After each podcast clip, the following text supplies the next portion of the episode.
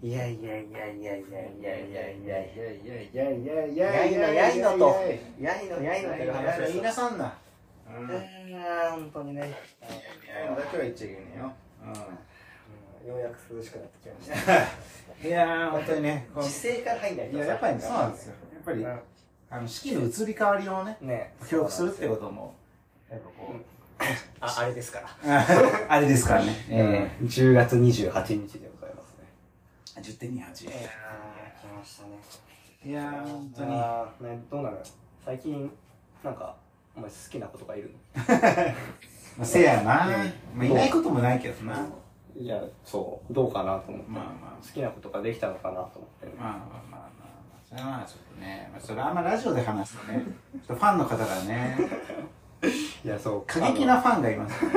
ストックボーイズにはこの間さあの、まあ、家の近くにさこの高校があるんですよ、うんうんでさ高校生がさなななんかこうちょっとその登校高校からちょっと離れたうん。こう公園らへんにさ、はいはい。いてさ多分周りに誰もいないと思ったんだろうこれも完全におじさんの背景ですから。こう誰もいないと。おじさんなんてそうです。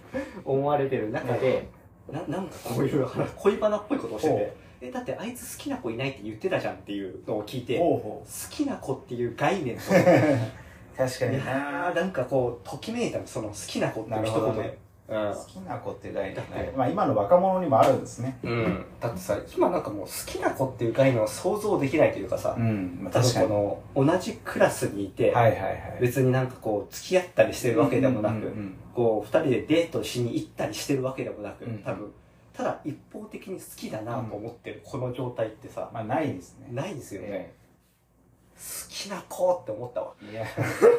概念な。好きな子という概念って思ったわ。いやでも。概念概念言ってますけど そっちは言ってないよ。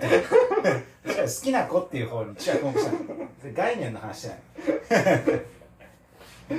また可愛らしい靴これね、うんあのこの間、えーっとね、どこだっけ、高島屋かなんかで新宿の、サウナ店みたいなのがありまああして、やってるな、でその時にあのいろんな各全国各地のサウナの、えーまあなんでしょう、グッズみたいなのが売ってるのよ。なるほどね。そうそうそう、本当有名さん。で、これはあの、ザ・サウナのうんグッズの靴下、ああパラダイスあ、本当だ、パラダイス書いてある。あ、よろしく、可愛らしい。これ可愛らしいね。これのね色違いのバージョンがもう一色とあとなんかちょっとクリスマスっぽい青い感じのやつをもう買ってしまっああ、なるほど。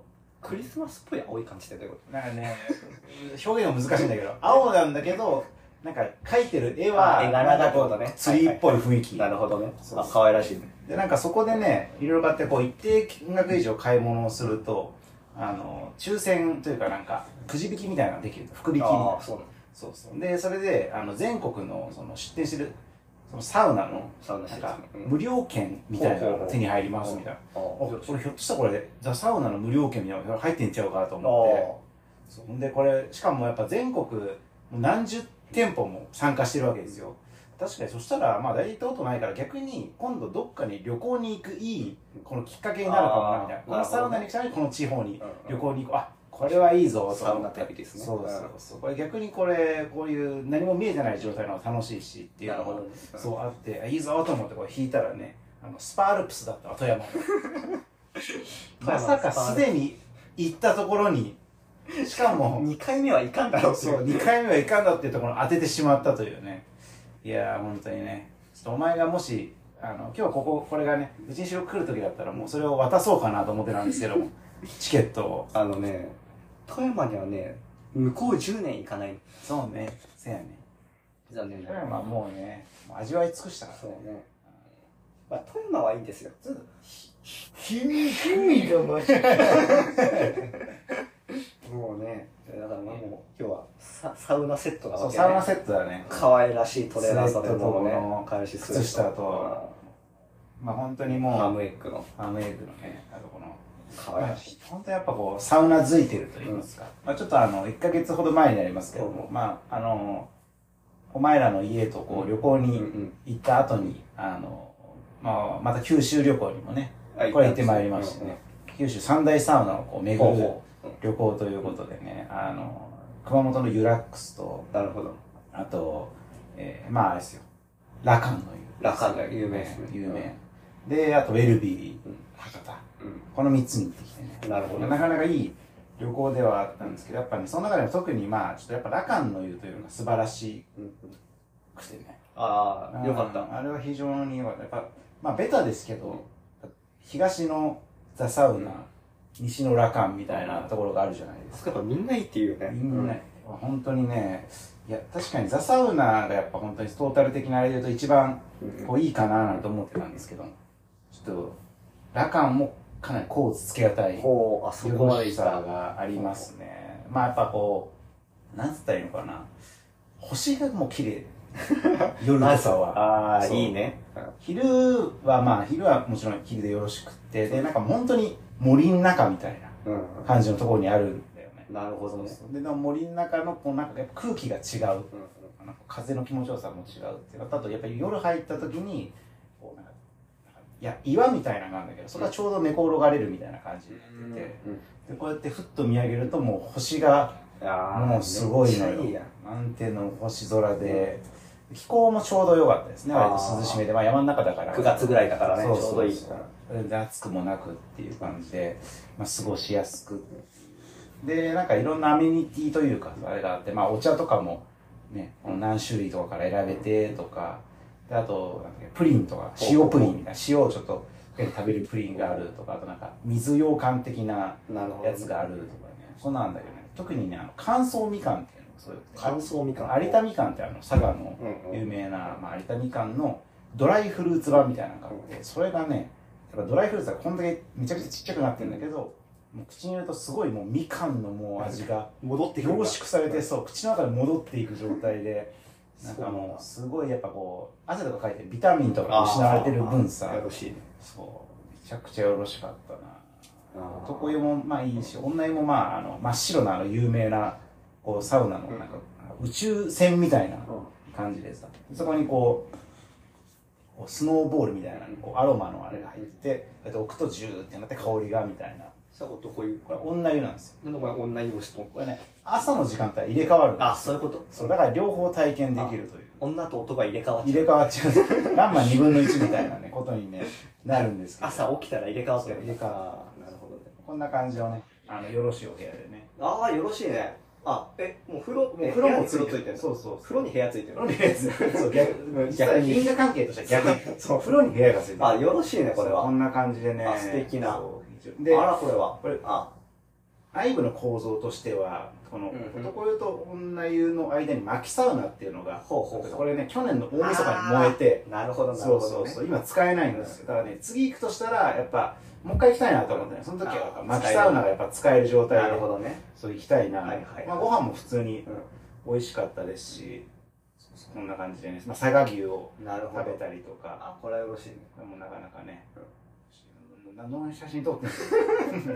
かわいらしいね。あこれない。あそうチームラボあ、チームラボさんがまたいい仕事してる。やっててなんかそのもともとその温泉だったところの使ってないところがあってなんか廃屋みたいになってるところがあるのよあのこういうこれも大浴場なんだけどそこにこうプロジェクションマッピング的なのをして。なるほどね。こんな感じでね。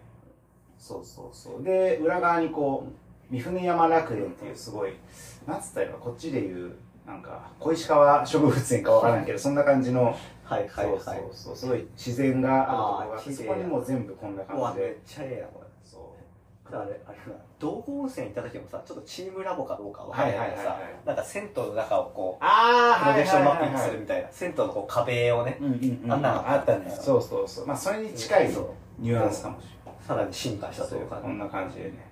朝食も美味しくてね。そうやな。でこれも。う懐かしのこの買って知ったるこうふ福岡に行って、うんまあ、平尾っていうこういう、うん結構ね有名な美味しくて安い天ぷら屋さんなんだけどそこで食べて、ああ、なるほど。でこうウェルビーに入ってあウェルビーかでプロコはサウナラボうん。に入ってで有名な鉄鍋餃子とか、ね、ああ、よろしいね。を食べたりして、であとなんか皮鶏皮のあの串ああ、が結構有名屋台。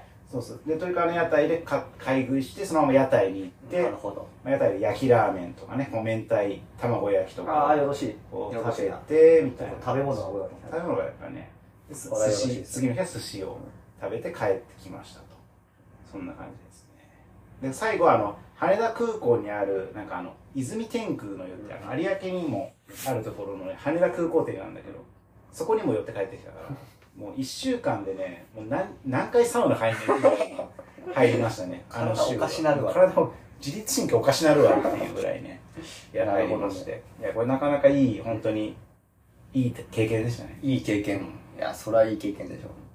まあまあぜひね、九州に、あの、サウナ旅行なんてね、ああ、行っててみたいね。そう、そもそもね、うん、九州に行ったのがそう、お前に会いに行った時ぐらいだからそうだな、うん多分。むしろ、九、あ、本当そうかも。お前以外と九州に行ったことないかもしれない。もしかしたら。どういうことや？うん。そうかもしれない。俺が行く九州には常にお前がいたわ。そういうことだ。なるほどね。いやー、楽し、楽し、楽しそういや楽しい楽しい旅行だったね、本当にね。やっぱ旅行っていいもんですね。やっぱ旅って。これそうね人生で旅なんですよ。うん、旅行っていいもんでさ。でもこれね、あのね、趣味に旅行って最近ちょっと違うんじゃないかと思っててああ、まあちょっと分かられるね。あの、また趣味に旅行とか、趣味に美味しいものを食べるみたいな、ああ、はいはいはい。あの、大体の人好きだよってそうそう。確かにね。そう。お前だけじゃないぞってそうそういうね。なんかもっとこう、パーソナルなことを書いてくれと。確かにう。んそんな一般的なことを言われてるね。むしろこう、旅行するのが嫌い、もしくは美味しいものを食べるのが嫌いっていうのであれば、初めて知ってくれと。そっちを。そうね。そうね。そう。そ、そうすればまだ話も盛り上がるけどもさ。確かに旅、そうね。美味しいもの好きだと特にさ、なんか、美味しいもの好きってみんなそうだから、ただ本当は、こう趣味にしてる人だったら食べ歩きとかなんだよね。あーそうね言い方として。確かにね。そう、いろんな、もしくは料理。料理、ああ、料理とかね。要は何かしら能動的に行動してそれをうん。見つけようとする動きをするじゃない、そう。でも美味しいものが好きだよ。状態であってさ 行動じゃないからあさ確かにな。そう、うんそそれはみんなそうやんっていう。そうね。それ美味しいもの食べるのみんな好きでもお前はうん。それをただ自動的に待ってただけだろうと。そうね。そう。うん。で、そんな書き方をしてるやつに限って別に美味しい店を知ってたりはそんなしないしない。しないそうね。うんだから、じゃあ食べ歩いたりね。だから、このジャンルのこれが好きそううそう。そうそうそうね、うん方がちょっといい。そうねカレー好きですとかラーメン好きですとかねそうねあれだったらあの、今から自己紹介をするね。あの、リスナーに対するアドバイス。そうね急に。急にですよ。そうやっぱりねそこはちょっとある程度絞ってる方がいいと逆にこあーう無難に行ってそんな美味しいものが好きとか言ってもやっぱり盛り上がらないからなるほど。すごいもうギュッと絞って発言をしなさいとそうね。そう。いうことですよ。そう。でこう自己紹介の話題になったのもね、いやあのー、俺、まあ、転職してるじゃないですか。はい。はいお前も転職してるんです転職あの国内で初めて転職したって言われてるのが諏訪湖ボーイズです。そうから。なんですよ。本当にね。うん。転職という文化をね。そうそう。だから、平賀源内が持ち込んで、そうそう。そう諏訪湖ボーイズが広げたって言われて発る展させたのが転職っていう文化ですから。そう。で、まあ前の会社から転職してるんだけど、ええ。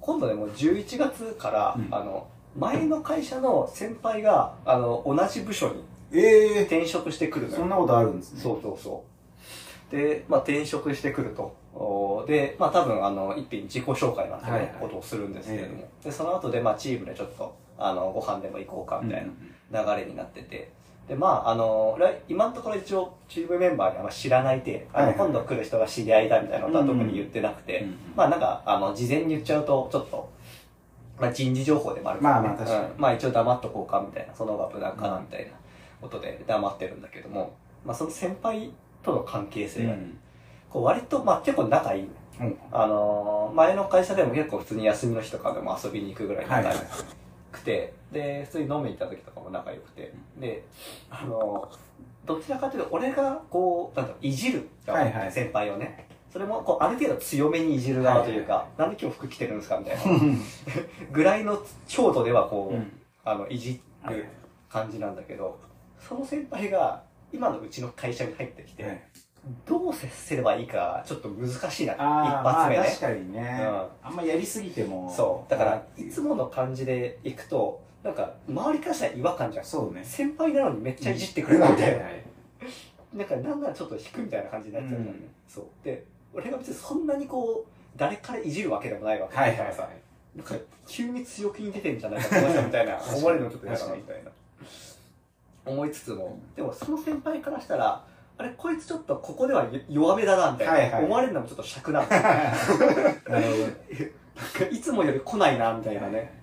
あんまりが難しいね。そう。その先輩に対してある程度強くいかないとその先輩に対しておかしくなるじゃん。なるほどね ちょうどいいラインが難しいなみたいな、なんかこのなんて言うんだろうね。こう社交社交辞令ディスというかね。はいはい。は いディスってんだけど社交辞令の範囲みたいな。このの大人のいじり方が難しいなっていうかね一発目ななんてなんていうのが正解なんだろう。あ確かに。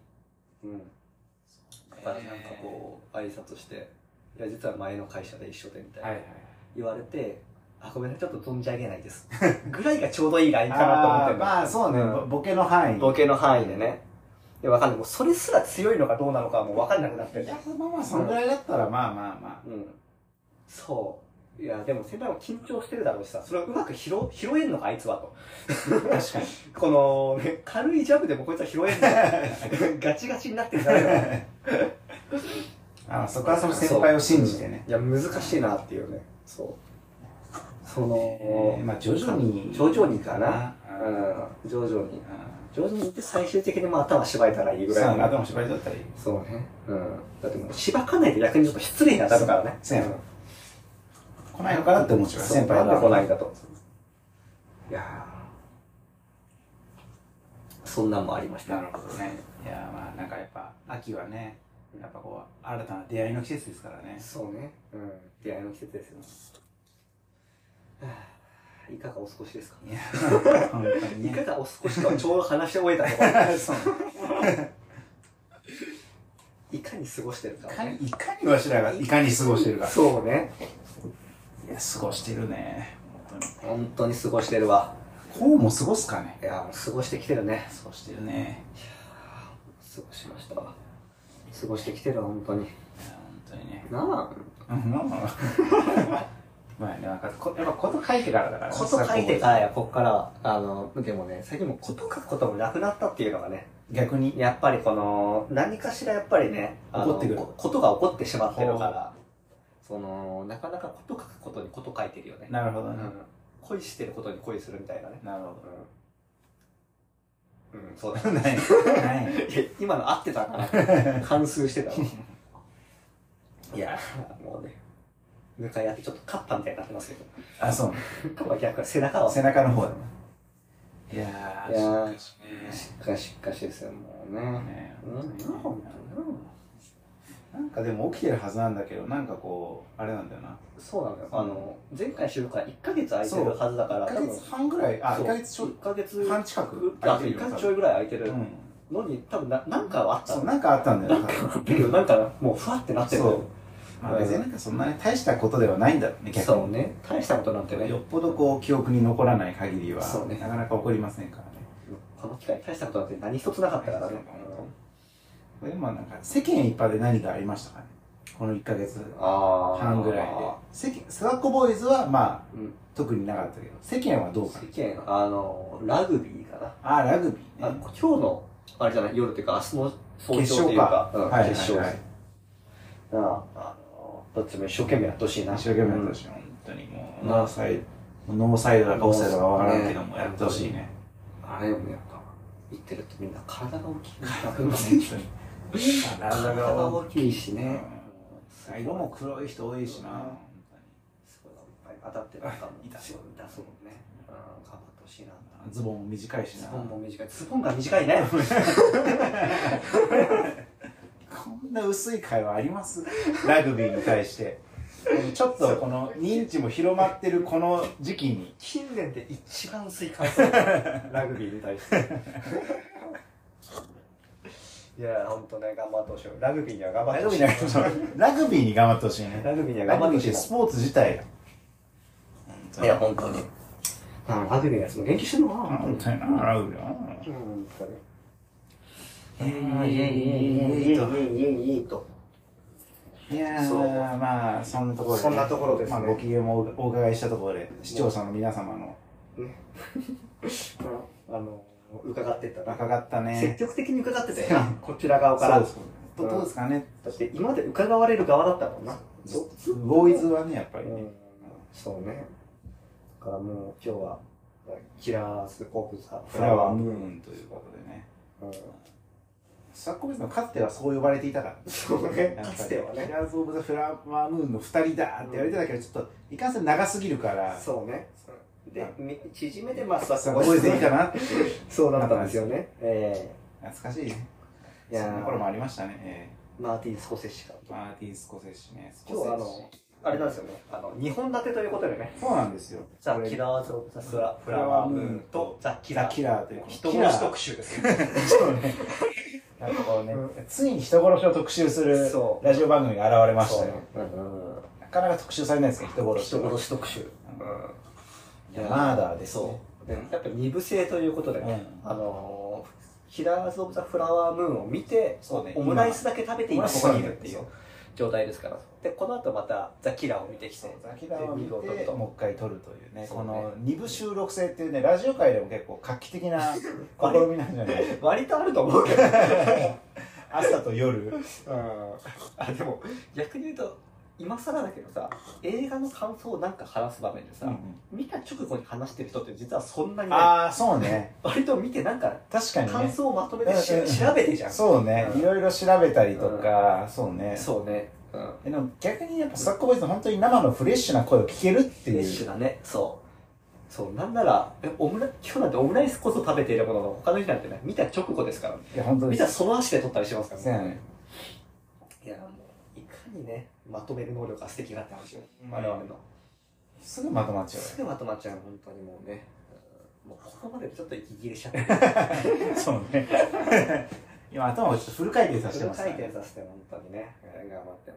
いや、まあ、キラーズ・オブ・ザ・フラワームーンということでねーまあ、スコセッシのあの、まあ、アイリッシュマン以来のうん4年ぶりの、あもう4年経ちますか。もうよアイリッシュマンが4年ですか。2019年でしたっけ。い19年ですね。えやー3時間半ですねーいや3時間半ですね、まあなんか年々長くなってきますけどねそうね。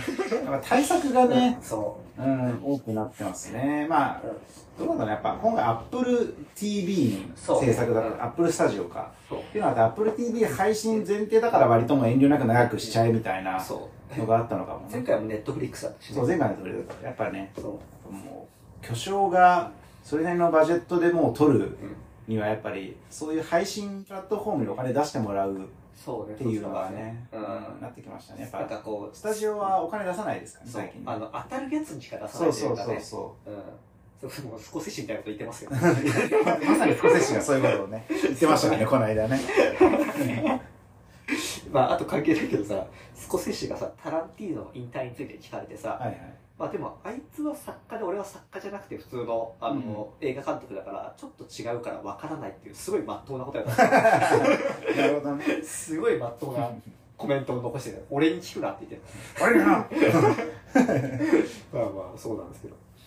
いやでもそうな長さに関してはそういやでもやっぱりアイリッシュマンの時もそうだけどそんなに長いようには感じないというか。うんやっぱ普通になんか飽きずに見れるそという感じはね。やっぱそこはあーセッシはやっぱあれよ。ちょっと普通に感想から言うけど、面白かった面白かったね。うん。本当に面白かったいやなんかねすごい今日難しいなと思ったのは面白いんだけどあんま語るところがないっていう そうね。ここがこうとか、うん。うん。っていうなんか細部ディテールみたいなところとかがなんかこうあんま語る余白がないというか。まあねいやもうそこんなこと言ったら面白いけどさ、もうディカプリオのさ 顔を見てるだけで。そうね。もう。あのへのへの字の口と眉間のシワをね。最後の方のさ奥さんを待ってる時のさディカプリオの顔見た？この待ってる顔。ちょっとねこのコントに近くなってきてねあの表情が。いや本当そんな場面じゃないんだけどさちょっと笑っちゃうんですあの顔見てて。もうなんか怖いらしいというかさもうあれだけで見れるよねディカプリオ。いやほんとねそうそうディティールで言えばさあのこうインディアンのなんかちょっとうつ気味のお兄ちゃんあさはいはいはい。ロバート・デ・ニーロとディカプリオがちょっと影から見る時のあはいはい。半分のディカプリオと半分あのデ・ニーロあはいはいはいあったね。うわもう半分のディカプリオと思ったかわいらしい。な可愛らしい可愛らしさがね出てましたね。でも面白かったね。面白かった面白かった。そう。だからやっぱりなんだろう。まあそう冒頭のさあのなんなんだろうな。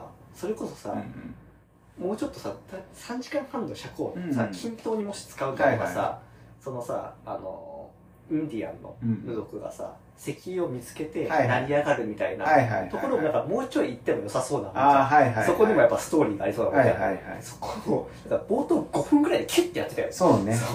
あれもなんかこう、素敵だったね。面白い。あ、オープニングでも全部説明をそうそうそう。聞いちゃってっていう。そうね。火は出て、ああ、なんかもう。こう。なったんだっていう。のがすぐにわかるという。か。確かに確かに。やっぱ丁寧な、まあ、結構丁寧に作ってるなっていう。か、そその後ちゃんと一回説明するんだよね。ああ、そう。ね。そう。そう。こう。でしたよこう。いう。してやってる。あの、まあ、分かんなかった人もいると思いますけども、みたいな。まあ確かにあれなんだよね。一般的なこう、常識という。かさ、う。ん業としては、まあ、普通はこう、先住民って大体虐げられて、貧しくて、で、白人が支配してだけど、立場的にはむしろこう、そうそう。経済的には逆っていう、やっぱそこを飲み込んでもらう必要があるからっていうのがあるんじゃないかな。で、運転手が白人で。そうそうそうそう。メイドとかはもう白人で、みたいな特殊な地域であるっていう。でもそう、その説明をマジでキュッとね、あんなうまいことそうね。やると、やっぱうまいね、あの監督ね。そうね。映画馬王。映画馬王ですえね。あとそう、デニーロもさ、やっぱ、なんか最初出てきた時さ、えうんなんか一見その土地の名手とかさ、はいはい紳士的に振る舞ってるんだけど、うんやっぱりさ、途中からさ、言ってること、あの、まあ、おじさんって呼んでくれてもいいし、キングでもいいよ、みたいな。はいはい。あれ？キングみたいな。に。確かに。その、んっていう、なんかも冒頭からさ、うんなんかその、な、こいつに何をさせようとしてるかはいを。示してるというかさ、まあ、女好きかみたいな。まあ、いてる。でホワイトでもレッドでも好きかみたいな。はいはいはいはい。もうその、目的に対してこう、まっすぐとうんいうか、うんうんうん。そうなんだね。そう。確かに。でもこう、み、自ら相手が進んでやってるようにこう仕向ける、この話術というか、接し方の嫌さというかね、みたいな手に入れたし、まあ、そうね。まあ、なんか割とやっぱスコセッシ的なこうストーリーというかね、なんかすごい一番悪いやつがいて、主人公は割と使われる側みたいな。真ん中に振り回されるで、最終的には、まあ、大体こう司法に対して、なんか割と証言しちゃうみたいな、まあ、グッドフェローズとかもね、ああ、そんねな感じだったけど、まあ、アイリッシュ、アイリッシュマンは、まあ、最終的には、ちょっと捕まるっていうのは一緒だけど、まあ、やっぱ基本、なんか悪いことした人たちはやっぱ、そういう目には合うみたいなね。そういうの大事一番悪いやつも、やっぱ最終的には一応捕まるみたいなのは、まあまあやる。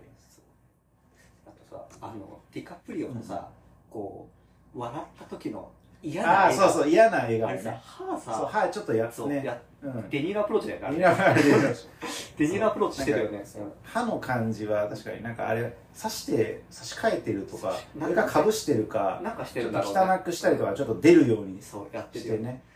あの笑顔ね。そうね。あの、ディカプリオのあの、まあ、もともとのうさんくさい笑顔で、はいはいはいあの歯くっつけたらそんな嫌な笑顔になるなっていうか、そう信用できない感じの。ニコっていう。あれは良かったね。あの、そう、やっぱこう、品のなさそうなこ、そう喋り方とう、、そうそう。笑顔と、あと笑い方ね。笑い方、嫌なんだよね。うひひひひみたいな笑い方。あの笑い方。やっぱ下下品な感じで、下品な育ちの悪そうな。育ちの悪そうそう。やっぱこう、だからディカプリオのやっぱこう、描き方のバランスみたいなのがすごい良かったよね。うん。あのさ、やっぱり振り回されるだけのこう、バカでさ、はいはい。でもなんかこう、嘘はつけない。あの、自殺なの他殺なのって聞かれて分からないっつって。はいはい。どっちなの？いや、分からないみたいな。ひどっちかは言わないんだようんうんうん。でもなんかすごいこう、強く来られ来られるとすぐ嘘嘘ついちゃうみたいな。そうねそれぐらいの愚かさとそうね。うんうん。バカっぽさみたいなものがあって、なんかさ、この途中からやっぱこう、でも最後はさ、捕まって家族に会いたいんだみたいになってさ、やっぱ憎めないやつなんだなみたいな、うん家族のこととかうん馬をやっぱり愛してるんだなみたいにうん。なりかけたところで、最後の最後の妻とのそう対談で、ね。うん。で、あの、薬の中身知ってたのうみたいな。ん。でそれまでもさ、ディカプリオ側がなんかその中身を知ってるのか知らないのか、ちょっと、そうね。あの、あーなんか落ち着かせるための薬だみたいな。はい。言われてるから、それで打ってたんだろうけど、うんなんか途中からそれを分かった上で打ってるのかどうなのかみたいなところは、明確にはさ、うんうん。言われないものだったけど、最後のディカプリオの表情で、あ、こいつやっぱり気気づいてて打ってたんだなというかね、あの自分にも嘘をついてたんだなみたいな。なんか自分に言い聞かせて、これをこう、毒だって分かりながら打ち続けてたんだなみたいな、ところで、奥さんとの関係がスパッと終わるっていうのはなかなかね、で、そう。なんか愛すべき人のようにも見えて、でもこいつも悪人だよみたいな、ところに落ち着かせたのは、うん。やっぱり、まあ、物語自体がノンフィクションっていうかね、実際の事件うんだったりするから、やっぱそのバランスなんだろううん。な、という気もしたし、確かにな。あとは、まあ、あの、最後の、ね、あの、はいはい、うんなんかこのララジオショーみたいなラジオショーみたいなね、そう。な、最後、ご本人登場。ご本人登場のまさかの あれびっくりした。モノ。マネ王座以来のねご本人登場。ご本人登場でね。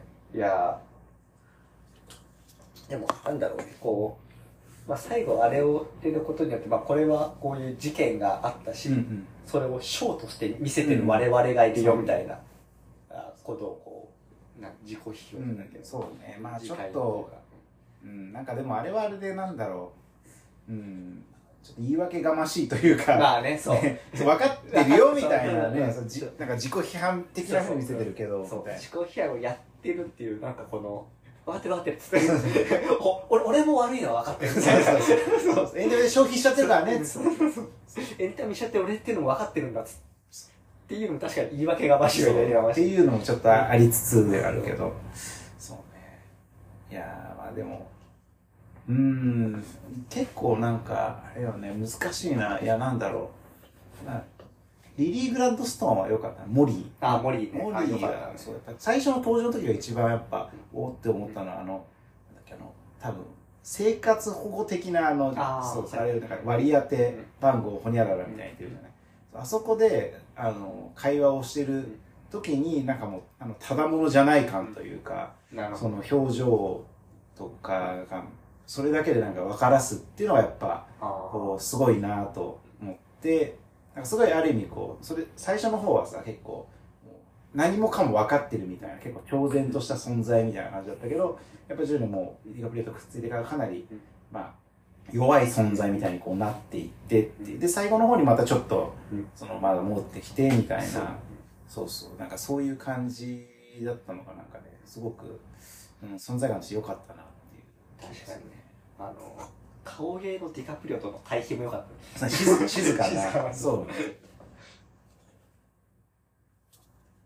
あでもちょっとあのデカプリオを好きになるっていう説得力がこれであんまり。確かにな。冒こ頭な。んな品のない。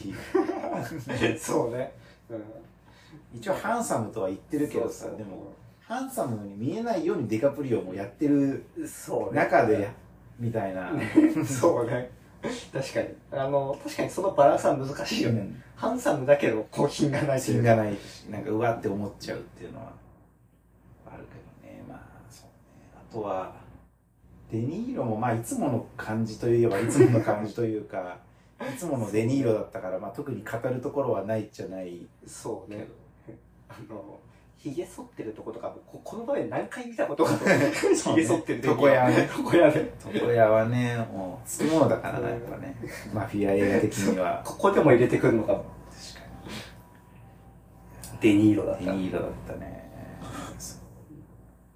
いやでもなんかこう難しいな。うん。いやなんかね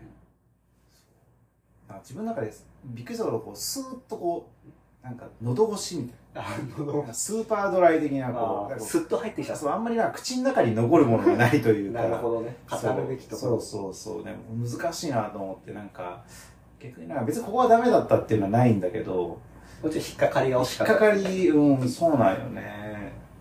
そうなんだよな。なんか特にこううん難しいな本当に。ちょっとね。どこをどう語っていいかっていう。そう。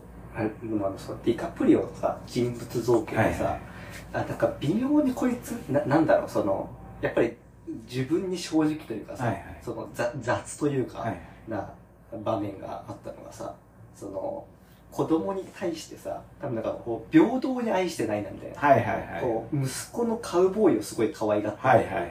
で、えー俺のカウボーイよみたいな、はいはい。長男だけをこはいう可愛がってて、でさ、あの、君の子、お子さんが亡くなったみたいな、はい。い、う時もさ、まあ、だ、誰だどの子だみたいなってさ、で、こう、ジョージョの子だって言ってさ、すごい悲しむけどさ、うんその時にさ、え、か、かカウボーイかみたいあーはいはいはいな。あはの時に3人いるけどさ、うんで、私だったことカウボーイと、こう、次女もいいるわけじゃん。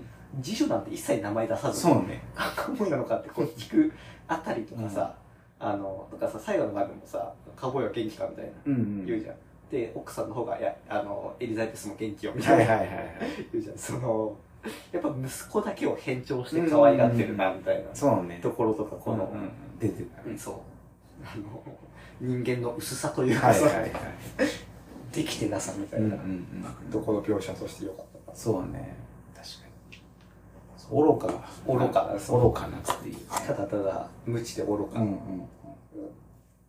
やつがこう悪にそうね。染められていくという。で最後ようやくそのまあある意味ではあれよねこのくしくも、まあ、リトルアナという,、そうを失ったことで逆になんか自分がじゃあアナに対してししたとか自分とかのキングがアナとか、うんうん。えー、あーどうだっけそうそうそう。あのリータに対してしたことっていうのの意味をようやく知るみたいなね。そうね、うん、そうそう。そこの想像ができてた。そうそうそうなんか確かにねこの一族がみたいな、うん。ある意味こう結構、うん。そのインディアンと白人たちのあれをこう逆転させたというかやっぱこうインディアンは一族社会じゃない、うんでもあっちの白人の方もめちゃくちゃうん。今回は一族社会というあかーそうある意味こうキングはうん。酋長というか族長みたいな感じででそのなんか一族の繁栄のためにみたいな感じでこういろいろ手を汚したりとかみんなしていくっていうそのなんだろうね。同じ白白人という一族みたいなね、そういう意味ではなんか見せ方をしてたのかなとやっぱりこう冒頭のさあのインディアンの土地でこう石油が出て、うん。その近くで住んでたキングのところからは石油は出なかったみたいなところをさ冒頭まあ石油はいつかさ尽きるからさ、はいはいはい、こう、まあ、こっちの方がいいんだよみたいな、ん、言ってるけどさめちゃくちゃ悔しかったんだろうな。めちゃくちゃ悔しいめちゃくちゃ欲しがってんなこいつ。だからそこの感じがあるんだろういやいやでも面白かったでしょ。あとはもうあれかな。あのどっちかというとやっぱ脇役の顔が良かったね。ブラッキーとかあとえっと、ケルシー・モリソンケルシー・モリソン最初の方に「おー久しぶり」ってなって そこからずっと忘れてて「あここいつか」みたいな。そう。また出てきたこいつみたいな。こいつ出てくるんだみたいな。ケルシー・モリソンもなんかすごいいい感じだった。なんかすごいサイコっぽい、ん。なんか目がなんかこうギョロッとして、っていう感じなんだけどでもこいつも結構バカだろみたいな。ロイド・ミラーだみたいな。そう。あれよかったね。行こうか。ああいうなんか脇のこうやっぱねむなんか下品で無知でなんかアホででもなんか冷酷でみたいな感じはなんかすごい少し詩っぽいなって思ったな。そうね。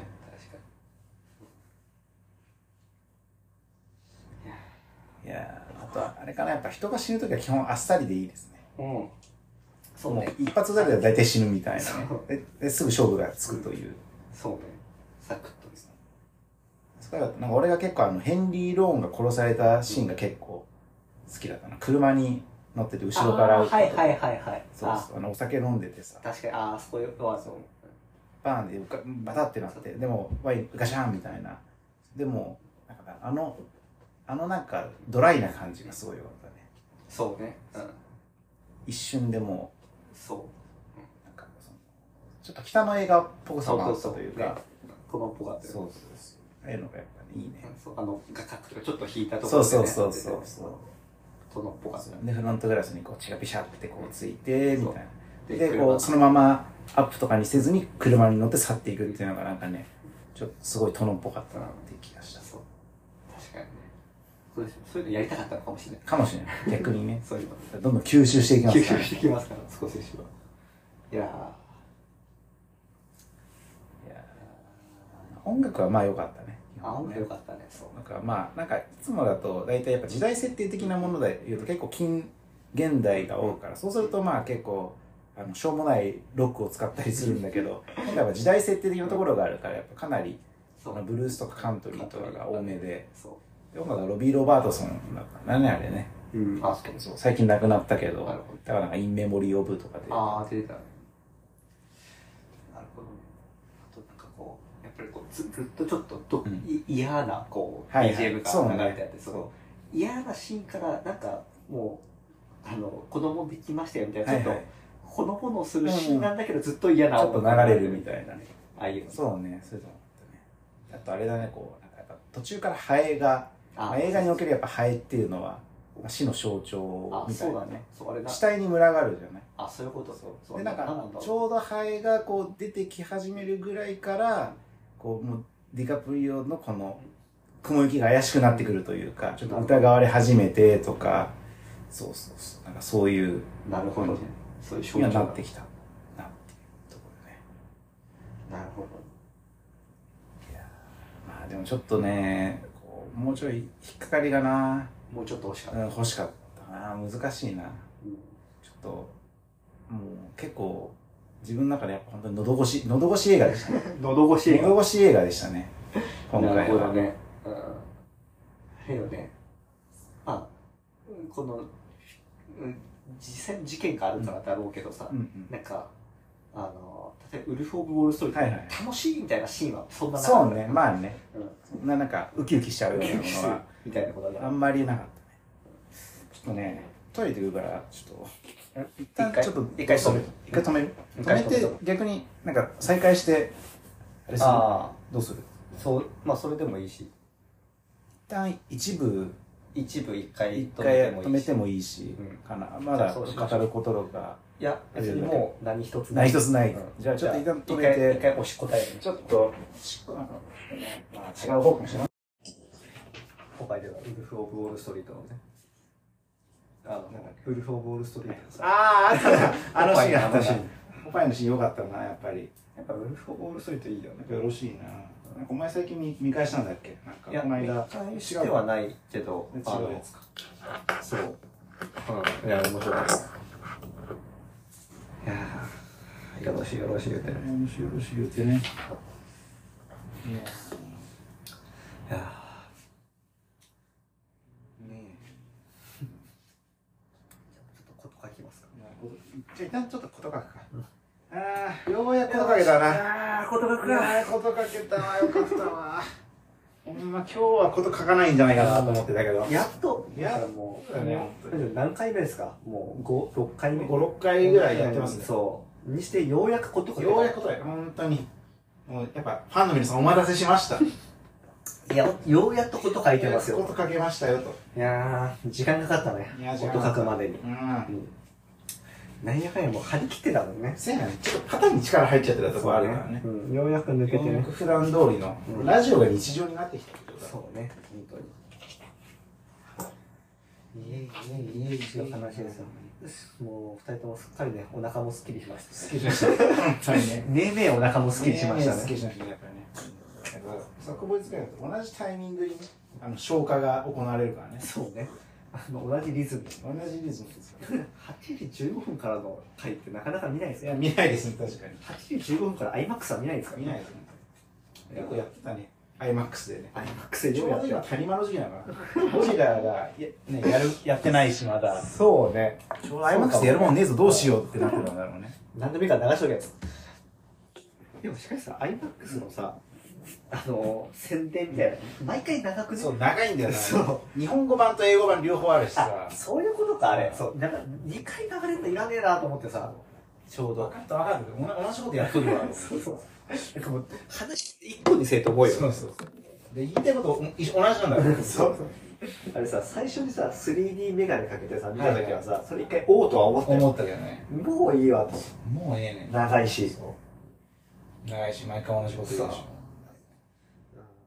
で、しかもさ、下手なこう、映画だとさ、なんか、この、映像的な凄さってさ、あそこがピークょそう。そうそう確かにそう。ならでは感はね。そう。あれが一番ならではになるように作ってはあるんだけど。IMAX のフロをもう出しちゃってるからさ、そうそうそうあれみたいな。言うほどみたいになねあれいらないよね。特に別に今回とかはさあのまあ別に IMAX カメラで撮ってるわけでもなしそうそう。IMAX 用に制作されたものではないから、うんまあ、あの単純にあのでかくて音がいいぐらいのそう。そう。そうなんだよね。しかないからね。そう。いや、まあ、でかくても、まあ、まあ、まあ、それがいいでいいんだけどですさ、っていう。そう。まあ別にそこまで。じゃあなんか IMAX で見ることによってプラスがある映画かっていうとそうではないから、ね、そうそうなんかさ、割とさ、そのグランドシネマサンシャインさ、もう IMAX で見ようみたいな宣伝をしてくるわけよ。ああ、はい、別にいいんだけどさ、その、最初さ、そんな宣伝するからには IMAX カメラで撮ったやつなんだろうなと思ったらさ、うんそうでもないパターンが結構多いそうね。うん。うんまあ、単純に単価が単価が高いから高いからね。そっちに誘導したいだけなんだろそうやね。う。いやーあ、そうか。この間ジョン・ウィックみたいな、この間じゃないけ？ど。あ、なんか、前田のラジオなんか前、ジョン・ウィック見たとか言ってなかったあ、前、前の時言ったっけ？前の時に聞いた気が前の。時言ったか？じゃあいい。ジョン・ウィック見たんだけどっていう話はしてたな、お前。言ってたっけ、ううんん、ジョン・ウィック良かったって話。じゃあ、それがお前に伝わってんだったらいいわ。うん何より伝わってるんであればな。いやー、もう、だよね。もうさ、老いを感じるよね。いや、老いを感じましたね。もう何に一番老いを感じるかってさ、さっきさ、この、なんか、前に悩んださ、漫画かなんか雑誌でも見ようかなと思ってさ、はいはい明日バーって回ったのよ。何にも見たくない。何にも見たくないわと思って。好奇心みたいなものを失われてきてるのかな。ねいや、ほんとひどいもん。このポッパイもさ、いなんとか撮ってきたの。あそんな見たくもない見たくもないのに、まあ映画と、まあ一応持って帰るから。置いたね。置いたよ。何にも見たくないし、あの、昼飯のとんかつをさ、この間さ、初めてあの端っこの油の部分だけ残したの。ああこれはおっさんの始まりですね。いや、ほんとさ、ショックだよ。いや、あんな、脂身がなんなら一番好きだったから、ちっちゃい頃は。一番うまいんだから、あそこが。取っといたのに一番最後。今はもう取っておくというか、もう必然的に最後になってしまうというか。そう。てかまあ、こう端っこから食べていけばさ、はいはいあ端っこから始まって、はいまあ最後油身で終わるわけじゃん。で、さ、いや、実はね、こう、こう会社出社するときにさ、で、こう一人で食べに行くときに毎回行くとんかつ屋みたいなで、大体とんかつ食べてるんだけど、とんかつ大好きなの。そう。そう、大体食べてるところがあってさ、前回もさ、正直さ、結構きつかったの。はいはいはい。ちょっときついなと思って。はいいやいやいや、そんな、そんなわけはないとはい思って、なんとか最後食べきったのよ。はいはい。あ、全然大丈夫だと自分に言い聞かして。はい この間行ったらさ、もう箸がビッター止まってさ、もうなんかお腹いっぱいなのは分かってるのにしばらく止まってたもんね。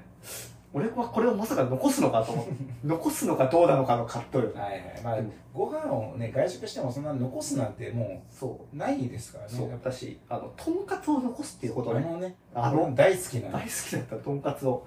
でも箸が一向に動かない。その時の、もう、午後の仕事もあるし、やめとこうかって箸を置いた瞬間のこの多いだね。切なさというかね。それは多いですね。いやー、悲しかったね。油も本当にね、ダメになって。俺もこの間、あれやね、あの、天丼？うん。うちの近所に結構美味しいうんお店があって、天ぷらのお店なんだけど、あの、前夜行って、なんか、穴子の丼漬けみたいな、穴子一本揚げてて、それを、が、あの、てタレにうん使って出てくるみたいなので、それがめちゃくちゃうまくてうん、で、昼だと天丼やってんの。で天丼にもそれが乗ってるやつがあってさ、こんな感じなんだけど、おー、がっつり。穴子一本と春菊とエビと鶏と、あと、なんだっけな、なんかナスと、さつまいもとみたいなもう結構すごいボリュームでさ。まあ言うても昔だったらこれはまあまあ美味しく食べれたみたいな感じなんだけど半分ぐらいでもう結構しんどくてさ一応最後まで食べたんだけどもうなんか苦しい思いしながらなんか食べて何のために食べてたか苦行みたいな。そう分かんなくなっちゃってさ。えしかも俺、今のラインナップでちょっとときめいたの、春菊とナスだったもん。そうそうやねそうやねやっぱエビとか穴子じゃないのよ、そもう。うそうそう。春菊とナスに。そうって思う。そうやっぱねそうね。いやそうやーっぱね春菊が本当にかなりこの中で言うと、うん。ポイント高かったね。いやーやっぱこういうやっぱ野菜を食べたりとかあそうこの間なんだっけなうちの会社で、なんかまあ、研修みたいなのやって、で講師を呼んでっていう、でその時にお昼はなんかお弁当をもう頼んでおいてみんなで食べるみたいなのがあってさ。でなんか後輩にそのチョイスを任してたらなんかこう渋めのうん弁当、うん。なんかこう本当に和食のういろんな煮物とかさ、入ってたりとか、そう。っていうなんかかなり渋めでなんかまあ肉とかもそんなに入ってないみたいな感じなのよ、でもなんかそれがもう美味しくてしょうがなくて。そうか。やっぱそういう時事弁当になってくんだな。いやそうなんだ。やっぱあれはなんかじじいも今のじじいたちも若い頃はとんかつがやっぱ好きだったんだよ。でそれが徐々に徐々になんか食の好みがそういうふうになってだから昔の人はあれを食べてたから今でも好きなんじゃなくてそう。年を取るとあれが好きになっていくっていう、そういうことなんちゃうかなっていう。それにしてもこうできた後輩だな。その弁当のチョイスいや本当にね。そうなんです。よただなんか俺以外からはちょっとあのもうちょっと肉が入ってるとかみたいな不評だったらしいんだけおど前だけが満足してる。俺だけがねいや非常にあ良かった。いいチョイスだったよ。お前のことを完璧に分かってる。完璧に分かってる可能性が。射程みたいなやつがいるんだなこんな感じはねなんかこう。あら一番いいじゃこうんいうね煮しめとかさあでこう一番いいなんかこう端かみとかが美味しい。そうわかこういうね これさなんでこんなん入ってんだよって思ってたじゃん。そう。美味しい。箸休めいや。いい箸休めなのよ。本当に。こんなんがね一番こういうできるだけ品目が多い多いのがいいんですね、そう。ちょっとずつ食べたいのよね。ちょっとずつ食べたい。本当に。とねななんか俺結構苦手なんだけど本当あの最強焼きみたいなああ俺苦手だ。そう。なんだけどなんかやたら美味しくてとか。ああじゃあもうね今最強焼き食べたら意外と好きなのかもし意れない外と好きなのかもしれない、ああいう酒粕っぽい感じがちょっとさ、あん。ま好きじゃなかったけど確かに今だったらもう美味しく食べれるのかなみたいな。そうやっぱ味覚が徐々にやっぱ和食にシフトしていくのかなって気はするよねいやでもなんか切ないよね食べれなくなっていくというかそうなんだよ、うん。やっぱそう九州旅行とかもさ結構なんか本当にまあ別に1日4食とか5食とか食べてるわけじゃないけど1食あたりがやっぱ結構がっつりになるってなるとやっぱ旅館の朝ごはんってさ普段って朝ごはんもうカロリーメイトだけとかだけど、うん。旅館の朝ごはんってしっかり1食分じゃない、うんだから結構終始苦しくてさ。そんな食わないから。そうそうそう。胃がちっちゃくなってるのはあるかもなっていうなるほどな。気はするよねそうそれこそさ俺なんだよまあ俺もともとそんな食べないしはいはいそんなこうし食に対してすごい何かこだわりがあるわけじゃない。いはいははい。けどなんか特にこう食に対して重きを置いてる面々にとってはその食べれなくなるって結構ストレスなんじゃないそれはしんどいね。うんやっぱこう一つのお店に行ってもさ、2回3回と行ってなんか食べたいものを全部食べるみたいなのってやっぱなんかこう機会を損失してるというかさ、うん。新たなお店に行く機会を失ってるとも言えるじゃない、そうね。そうだからできるだけ1回作る中で全部そのお店で食べたいものはある程度食べきりたいみたいな注文しておきたい。やっぱそういう意味で言うと本当にやっぱね2人で行くって結構重要だなと思って。1人で行くと限界があるから2人で行ってお互いそれぞれバラエティー頼ん違うもの頼んでちょっとずつ食べ合うっていうのかな、いいんだなっていうのは思う。でもあれよね食欲ってさなんだろう。いっぱい食べてお腹を満たしたいというよりかさ、いろんな美味しいものを食べたいっていうなんかちょっと違った感覚なんだろうね、そうね。あの、うんうんお腹は空いてないけど食べたいというそうそう純粋な食欲？そうね、うん。食欲そうね、うん生きるためというか楽しむための食事というかね。ちょっと多分違うんだよね。違うね。確かに。そうなんだな。お腹いっぱいなのにこう、うんまだ食べたいと思うその気持ちが浅ましいわと思って。よく考えたらよ。いやでもまあそれが逆に人間らしさっていうまあことでそう。動物ではない部分というか。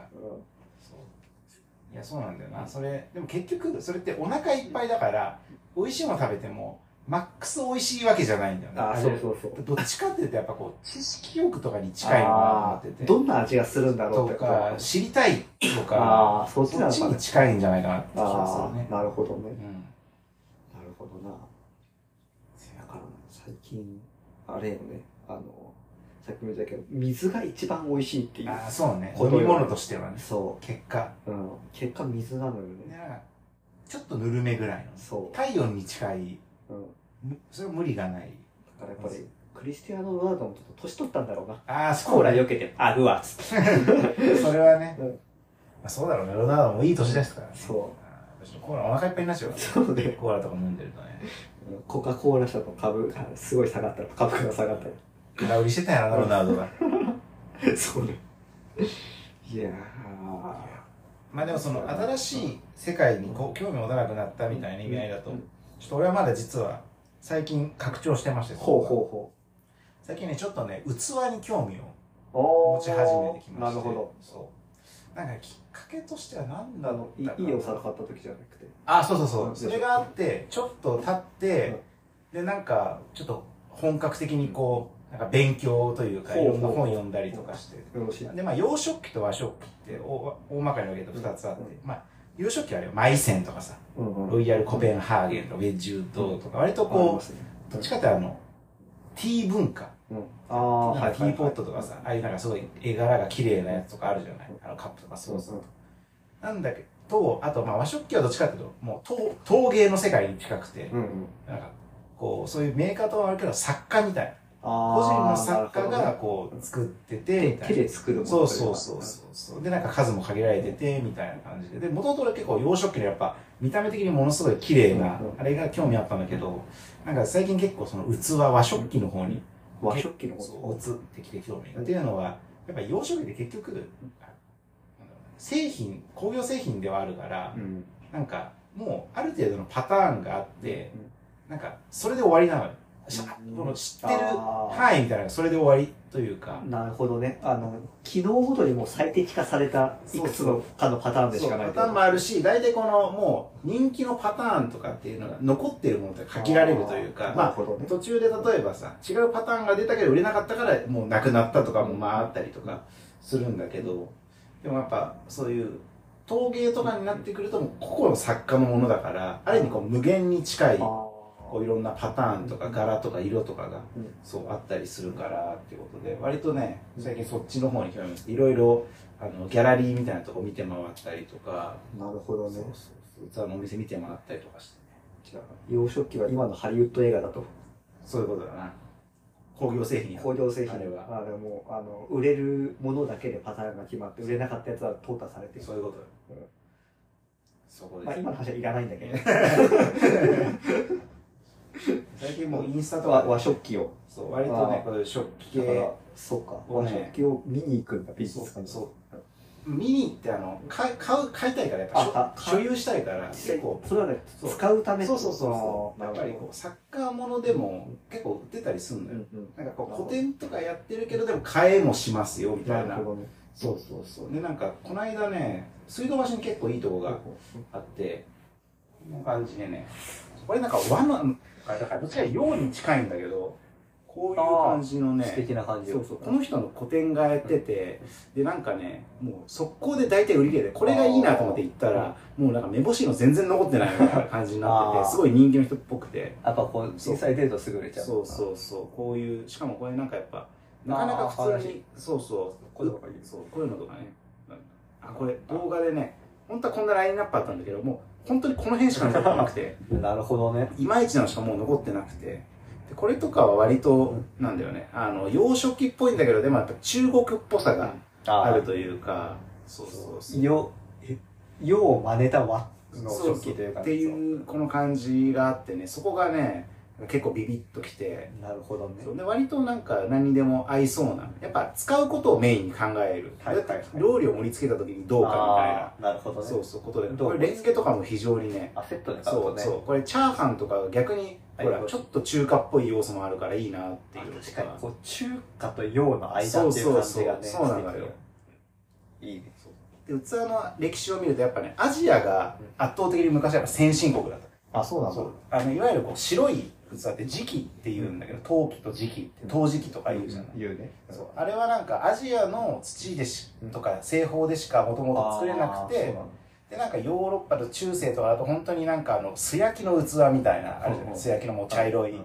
しかなくってだから東洋から輸出されたそういうのがめちゃくちゃ珍重されてなるほどね。そう。でなんかこれを真似してうちもこんなん作りたいぞって言ってやったのがマイセンとかああなるほど。で白いのが向こうでもできるようになってはいはいはい。でなんか絵柄とかも結構影響を受けてて日本の伊万里焼って昔のなんかすごいさ、まあ、なんだろうオリエンタルな感じの絵柄があるじゃない？こう花がこうずらーっと描いてあるあれとかもなんかヨーロッパマイセンとかの昔のパターンでそれを本当に真似してやったえーやつとかあそこもまでもデザインも含めてデザインも含めてもうめちゃくちゃアジアの真似をしてたりとかして、そう。なんか当時は先進国ででまた逆に今はさ幼少期がそういうある意味こうブランド化されてすごい高価な戻してこっちはこっちでありがたがってみたいななんかそういう東洋と西洋のいろんな影響の与え合う感じとかもねあめっちゃなんか面白いなと思ったりして。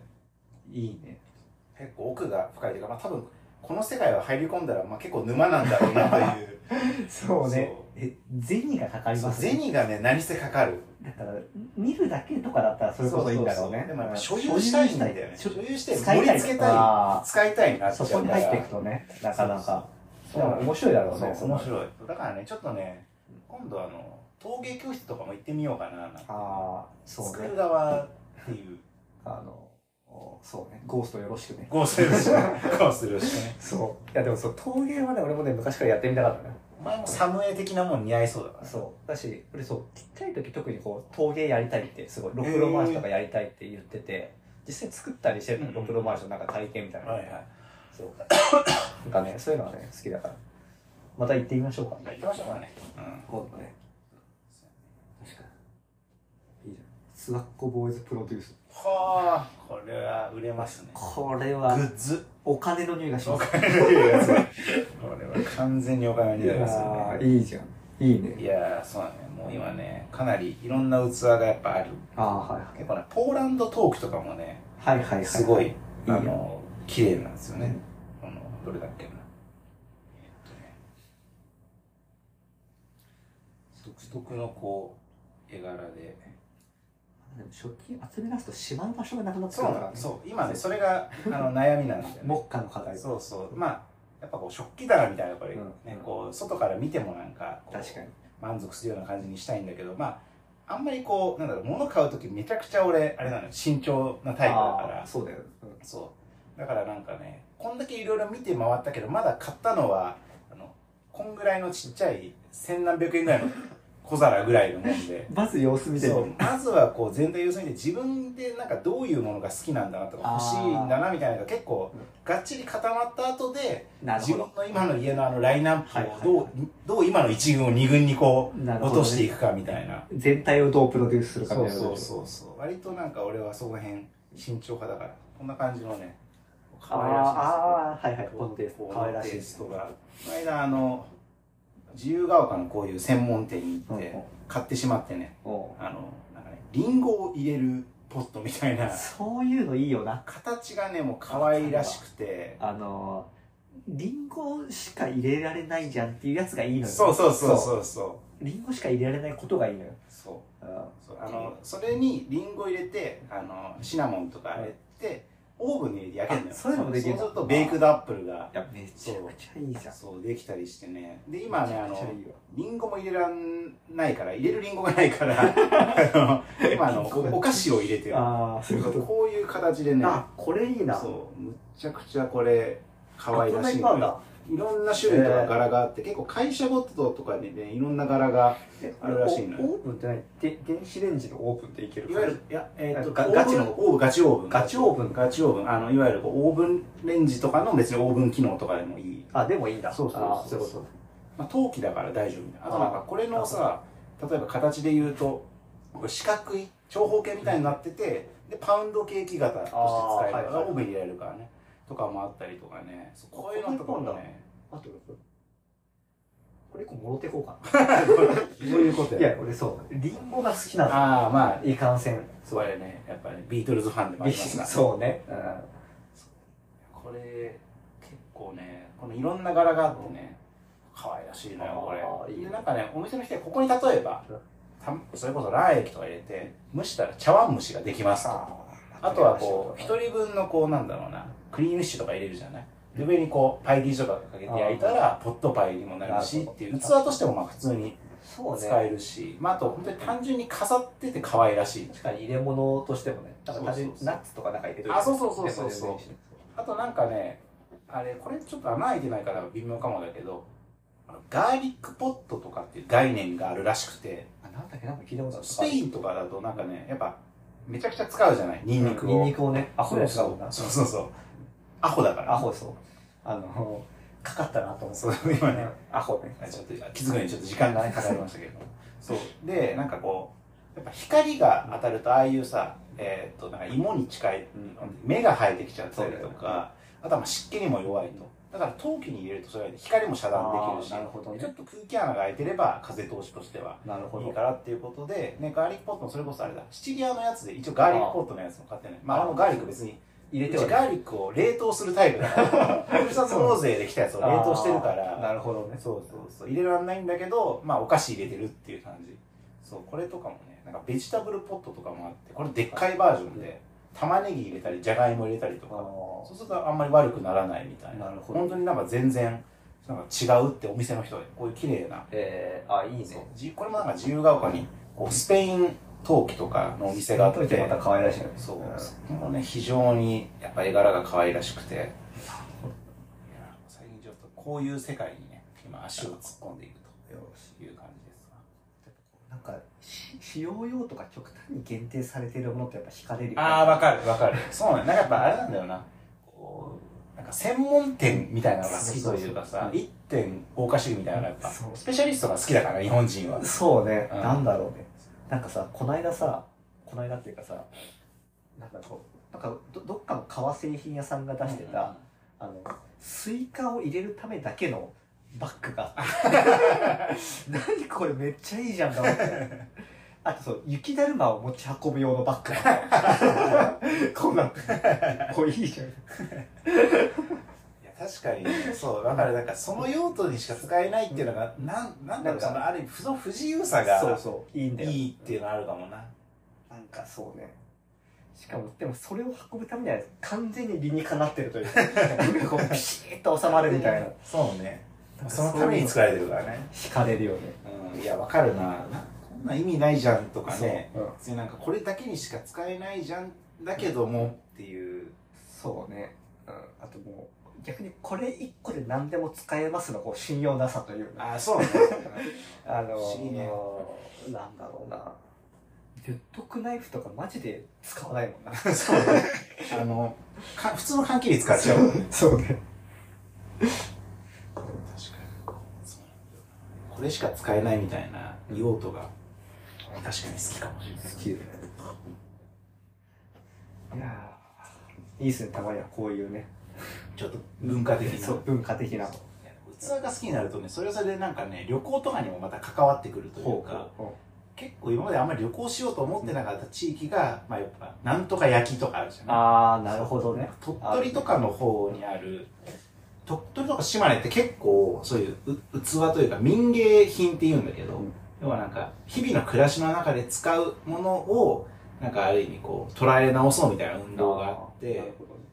そこがなんか鳥取とか島根にすごいなんかいい焼き物とかがこうあったりするんだけどなんかこんな感じのさめちゃくちゃモダン。なモダンやな。そう。これはモダンですよ。これなんか100年ぐらい前からこういうあれらしいんだけあ、どそうなの？そうそうそう ?100 年前からモダンなんだな。それそのねもうもぼもがでしたわ。えそうこういうのとかこれとか鳥取のえ釜なんだけど。すごいね。そうそうこういうのとかもええなと思ったり。いやそう。するとなんか旅行行きたい範囲がまたさちょっとまた変わってくるっていうかね西なのよ。本当やっぱ焼き物って。あ、そうなんだ。西にすごいやっぱ集まってる。昔からねか。京都を中心そう。の。とあとやっぱあれよ。朝鮮とか中国からあの人たちがトライしてやってるだからやっぱそっち側になるのよね。なるほど。それこそ九州とかね佐賀とかは有田焼とか。そうそうそう。ちょやっぱ有名なところが多いから。あんだけ嫌いだった九州が今まさか好きまさか好きになってるとはないや本当にねいや逆になんかやっぱあれだね今日はやっぱねちょっとテーマにもキラブソフラワーのテーマにもつながるかもしれないけどやっぱやっぱ許しです許し？か神と許しみたいなそう。やっぱそういう食材というか、うん。うん、そう、少しはずっとそれをね。ずっとね描き続けてますからね、そここでつながるわけう。ですつながる九州と。九州となるほどね。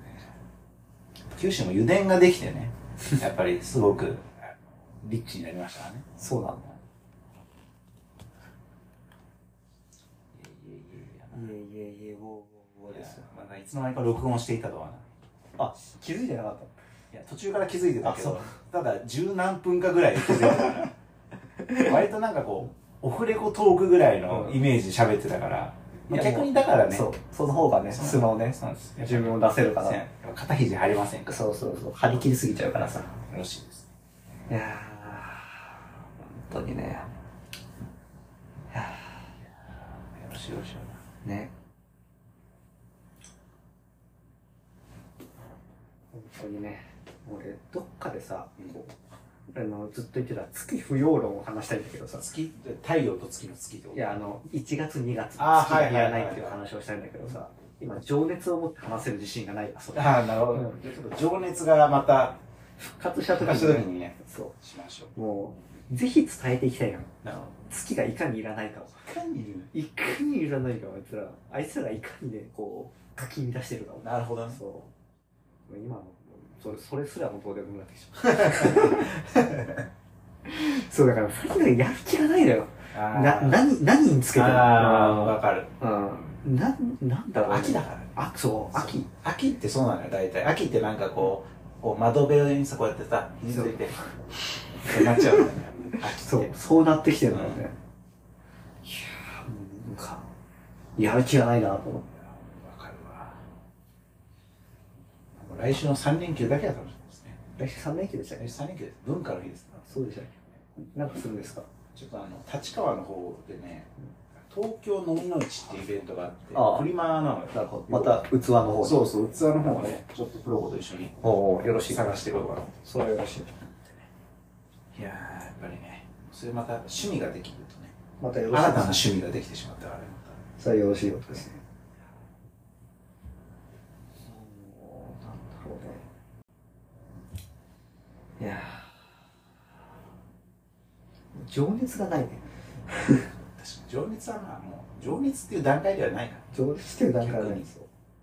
いかにこうなんだろう今の状態だともう種火を残しておくかみたいな状態ね。燃え盛るというよりは。完全に消えかかってるん落ち着いちゃったもん。あしょうがない。年齢的に。年齢落ちゃう年齢ですもんね まだ落ち着く年齢がある。落ち着く年齢ちゃうか？そろそろ？そろそろ。そんな落ち着く年齢ですか？いや落ち着く。もはや。落ち着くな。落ち、ここ落ち着くな。落ち着かない。いやー落ち着くに越したことないんですけどね。そうね。落ち着くに越したことはないんですよ。落ち着く落ち着くに越したことないですよってあの野口さんも言ってたからな。言ってますもん。全然だもんな。うん、本当に。い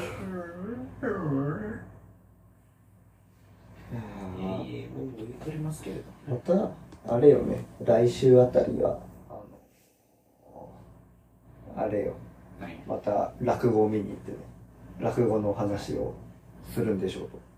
来週でしたっけ？ら来週じゃないか、まだ次回ってこと次回。次回ですよ、そうそう。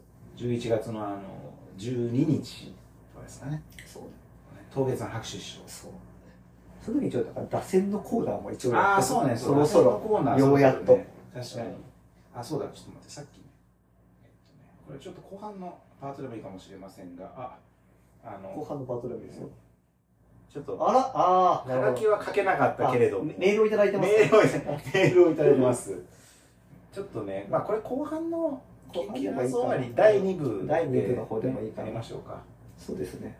そうしま一旦じゃあちょっと第1部はうんここまでというこの辺にしておきますか？一応ですね。そうまだ時間的に時間だよね。月40分でしょ ?30 分出ればいいね。いや俺結構そういうの早めに出たいから 早めに出たい。早めに出たいえー、じゃあそろそろにしときますそうそう出ていき俺のもう1月2月冬の前いいたい？情情熱持って話せないんだったらも ういやもういい？情情熱ない状態で話さなくていいですか？いやーもうねじゃあここな何分前なんだっけ結局。は半までとかじゃない？半までか。何個も伝えるそうそうじゃあまあ第1部は一旦おしまいということでそう。はい。じゃあまたあれ？LINE 会員証が始まってるぞ。ああそっちの方がいいね。早いの多分な。クーポンも送るし。じゃあまた、まあ、これからザ・キラーを見てこようかなと。えはい。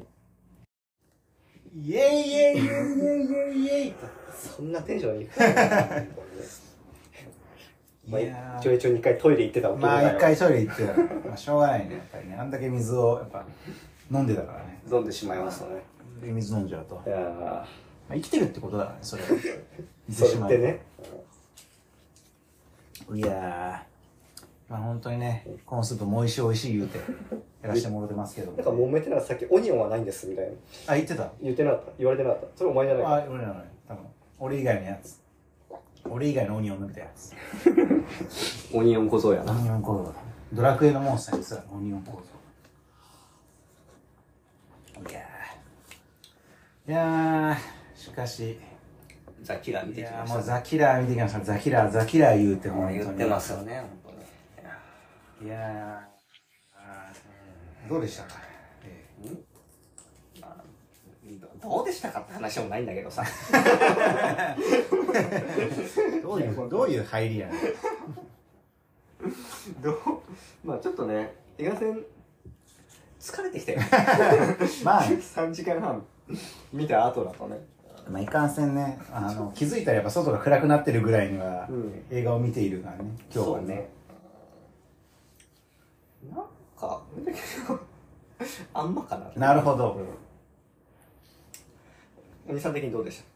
おいちゃん、おいちゃん的にはよ、俺的にはね、ちょっと、傑作と言っていい、ほかなり、う。かなり良かった。良かった。おこれ珍しく意見が分かれるいい珍しいですよね。う。んええ。まあ確かにね、まあ割とこう、そうね、うん、なんつうの、まあでも逆にこう、語りがいのある映画ではあるかなというか、こう細部でこう、うん。結構気になった部分があったっていう映画では。ありますね。なんか総評としては、うん、好きですね。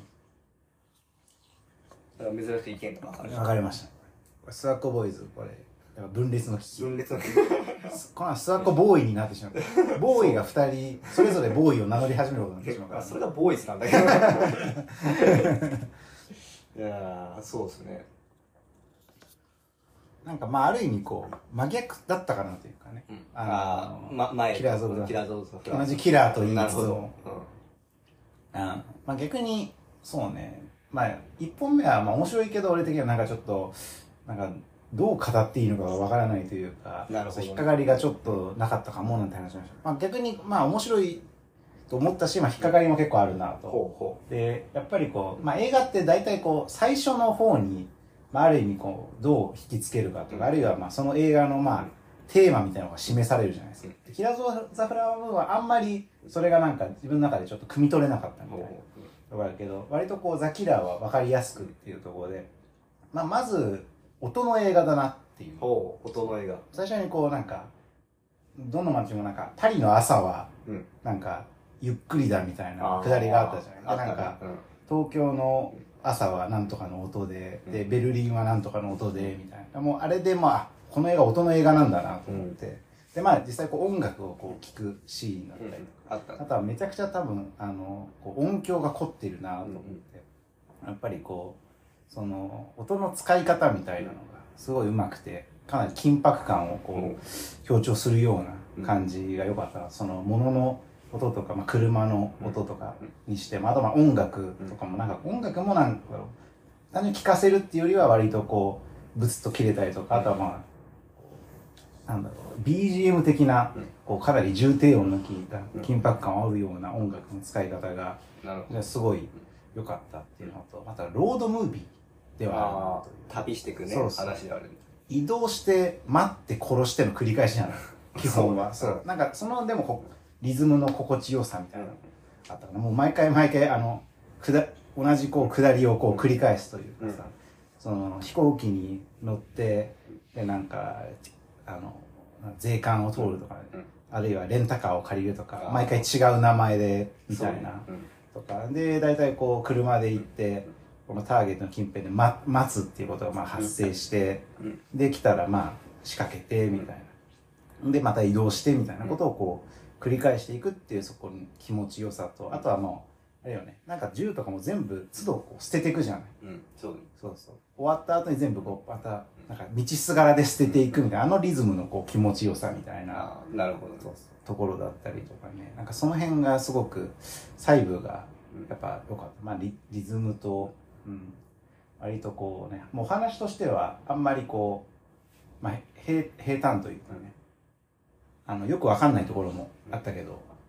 まあでもなんかそれでもこれはやっぱリズムと,、なるほど。まあえっとあと夜のそれぞれの街がやっぱそれぞれまた違ったこう夜のなるほど、ね。そうそう描き方が違う風景でうんよかったしアクションも意外とねあの特にフロリダのあたりの家の中でのあーはいそうそうあれとかはなんかもうとにかく割れるものをぶつけていくっていうこう そうなんかそこがちょっとよかったね。なんか、ひたすら周りのものをなんか生かしていくっていう、うんただ殴り合うとかじゃなくて。シンプルな腕力じゃかなわないそうそうそう。っていうなんかフレッシュさがすごいあったっていうのはね。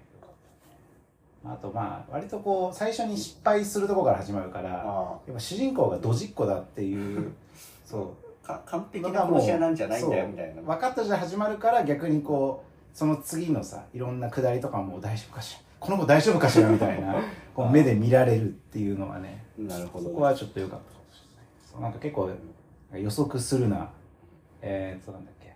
うん、あの即興はやめろ即興はやめろみたいな。予測しろ即興はやめろみたいなそうそうそうっていうのをまあ毎回繰り返すけれども割となんかそこもしっかりと守れてもいないみたいなね。その自意識と行動にギャップがあるといううかそそうそうそう自分では完璧にやろうと思ってんだけど結局思った通りにはいってないそうそうそうそう。なんかそこのちょっとねあのバタバタ感みたいなのも割と個人的にはやっぱ好きでしたね、なるほど音と、うん、その編集も良かったしこう緊個人的に結構緊迫感が途切れない感じで割ともうなんだろうただ待ってるとか間の移動してるとこだけでも結構なんかねそれでも一回切れるんじゃなくてちゃんと緊迫感が持続してる感じがあってそう。そうよかったなその辺は。あとなんか服装が結構服装ね。前半が特にこうなんか下にこうリゾートっぽいシャツを着ててなんか上はなんだろう割となんだろうなもう無地の目立たないみたいな感じででなんかハットかぶってるみたいななんかあの絶妙に変な格好というか 違和感のあるあスタイリングみたいなのがそこ前半は特にあって。あなんかあれかもねやっぱりこう映画でさうん。描かれる暗殺者ってさ、うんうん。すごい完璧か全然ダメかのこうどっちかだったりするはいはいはいステレオタイうん。プ全てが完璧な、うんうんうん。なんかそれこそ007のみたいなのじゃなくてまあリアルなうんうん。リアルで優秀な殺し屋ってこんなもんそうね、うんうん、等身大の殺し屋みたいなね。あのそれなりにまあ予想外のことを起きてあたふたもするしそう失敗もするけどまああアベレージはそれなりに成功するみたいな。そうなんかそこがなんかちょっとねなんとなんとかこうそういうスター殺し屋になろうみたいな感じでひたすら自分にも言い聞かせるんだけど、その行動とやっぱ自意識の乖離が出てしまうっていうところとかがあその辺がなんかそうねなんかちょっと愛らしさもありつつで。あそうね。まああれかもねこう実際なんかこの現実の仕事面でこうもてはやされてるのもなんかそんな感じなのかもしれない。はいはい。例えばこう自分はすごくこう仕事ができる、うんうんで周りからもそう言われてるけど、うん。実際動いてるものってそこそこ失敗してるし、はいはいはい。ああんなもんだよみたいはいはない。感じなのかもしれない、だから外から見るとなんかすごい百戦錬磨でもうんむちゃくちゃあいつに任しとけばみたいな殺し屋やけど実際こう 割とドタバタしてたみたいなそういう可愛らしさがあるかもしあそう確かにそんな描き方はね、うん。あの映画の中の殺し屋としては新しい。そうね。割となんか手口みたいなところとかが割となんかリアルかは分からんけどあこういう感じなんだみたいなちょっとその辺のああのスマートキーをなんかさ複製をあするとか。あれあアマゾンいいのかね？ね。ちょっと思ってるそうね。まああれもいろんな名義があるということでね。うん。そうその辺のいろんなこう手口が割となんか見れたのも楽しかったなって。そうやっぱそうなんよね。なんかちょっとやっぱもう撮影がやっぱバシッとしてたら割ともうそれでうん。見れちゃうしやっぱ夜の感じもすごい良かったからなっていうのがあるかな。お前お前はどうしたやっぱりなんだろうね。なんかまあ結局まあポスターかっこいいなっていうのがとりあえずあー人気なるほどね。どんな映画なのかはわからない。中で、なんか最初にこう自分語りから始まるみたはいはいいはな感じだから、なんか割とな内面的な話なのかはいはいなみたいな思いつつ、でもまあそれなりにアクションもありつつみたいな感じで、うんうんなんかね、割と最後までね、見方がよくわかんなかった。ああそうね。それは多分そんな感じがする。そう。どう、別にすごいアクション映画でもないわけ。そう。かといってなんかすごいこうタクティカルななんかこうものでもないってはいはいはい。いうか、何かこうえうんなんだろうなんかこうエンターテインメントをこう求めても良さそうなはいはいはい。ルックな割に別にそういうことじゃないというかはははなんか難しい。うんうん。その、見方が最後までよくない、ね。まあ、確かにそういう意味では。ストーリーとしても、うんうん。それ見て、ストーリーとしては別に起伏がすごいあるわけではない。そうそうそう。なんよね。なんか途中からはさ本当になんかこのこいつらをなんか殺していくんだなみたいなものも分かっちゃうし別になんかそう。そこで黒幕のどんでん返しがあるわけでもないしみたいな。そうね。で、この、殺し屋側が反転して依頼した人を殺すの自体は別にそこまでうんうん新しいわけでも。ない。まあそう。だから、な、なんだこれはと思って。そうね。そこがなんかこうあれかもね。あのさっきお前が言ったいわゆる普通の仕事をしてる人でもみたいなさ、そのいわゆるククライアントみたいな、最後のあの金持ちとか別になんか自分がなんかしたとは思ってない、うん。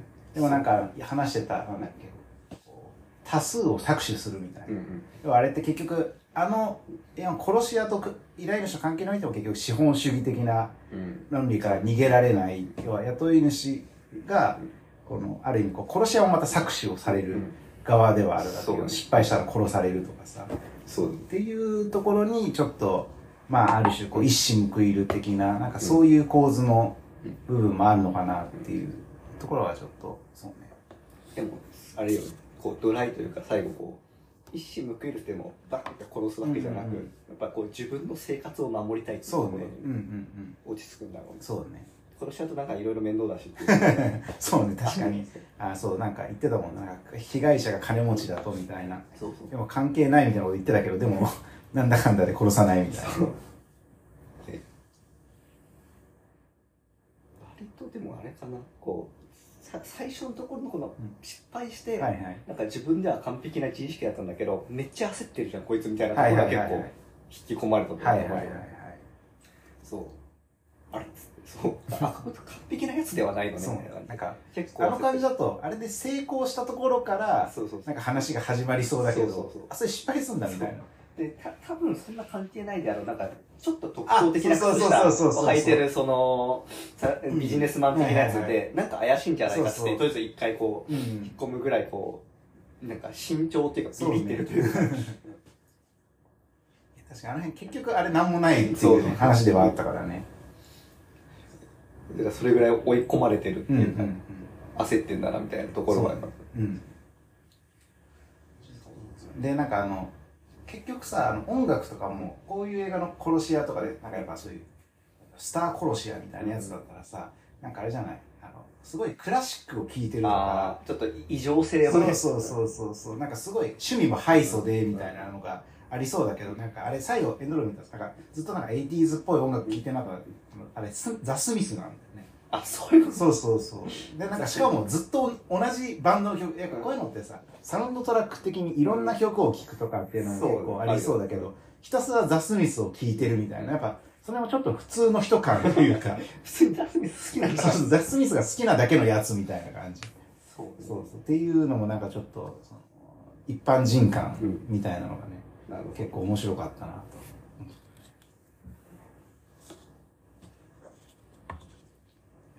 プロフェッショナルなんだけどやっぱりちょっとまあどこかダメなところもありつつみたいな。みたいな感じがしうん。あのね難しいな。やっぱなんかストーリーがとか造形がっていうよりやっぱりやっぱリズムとうん。そうね。撮影とみたいなところでやっぱどうしあと音響でうんこう割と持ってかれた部分があるからなるほなんかどこが良かったみたいな。まあね。それはちょっとなかなか難しい部分ではあるけどそういうことそういうことですいやちょっと個人的にはかなり好きな作品が良かったですねねということで皆さんもザキラぜひね 劇場で多分2週間ぐらいしかネットフリだからあ そうネットフリのやつはですぐやんなくなっちゃうた。からねネットフリックスで見れちゃうから。そうそうでも、えらいもんですね。1本目、あ、アップルで。はいはいはいそうね2本目ネットフリですでか。やっぱりそれなりの巨匠がちゃんと金かけて撮るっていうのももうねううーんやっぱり本当にそうなのね今回のもまあそうねでもまあ難しいね。確かにお客さんがすごいさ、うん。もういっぱいもう呼び込めますよっていう感じでは、まあ、うん。ないっちゃない、そう。な長いしね上映時間も。特に1本目は。あ一本目はねそう。やっぱああいうふうに長いとちょっと映画館サイドとしてはね、そうやっぱそれだけ、ね、そうそうお金が取れないからそう時間そうそうっていうのもあるからやっぱ特に長くするっていう意味では、うん、描きたいものを描き切るっていう意味ではそうやっぱああいうねところにお金出してもらうしかないんだろうね。映画館としては長い方が損なんだもんね。そう損だからね。そうなんだよね。難しいところではあります。でも逆にねよしあしでもある。その監督のエゴをずっと出させて3時間半ある作品がいいのかって話だよ。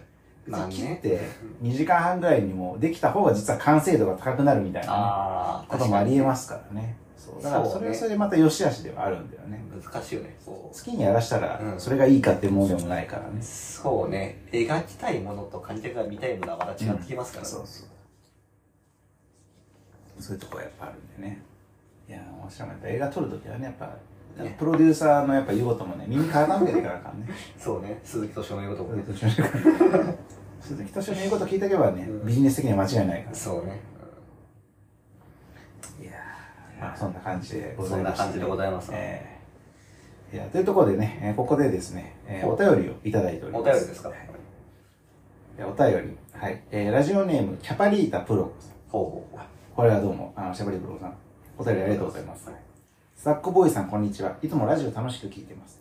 ところで前回の配信でウェルビーの話がありましたがお二人はサウナ好きでしょうか？うはい。私も今サウナに入っているのでぜひお二人のおすすめのサウナや普段の入り方かっこセットメニューを教えてください。今回のラジオを楽しみにしています。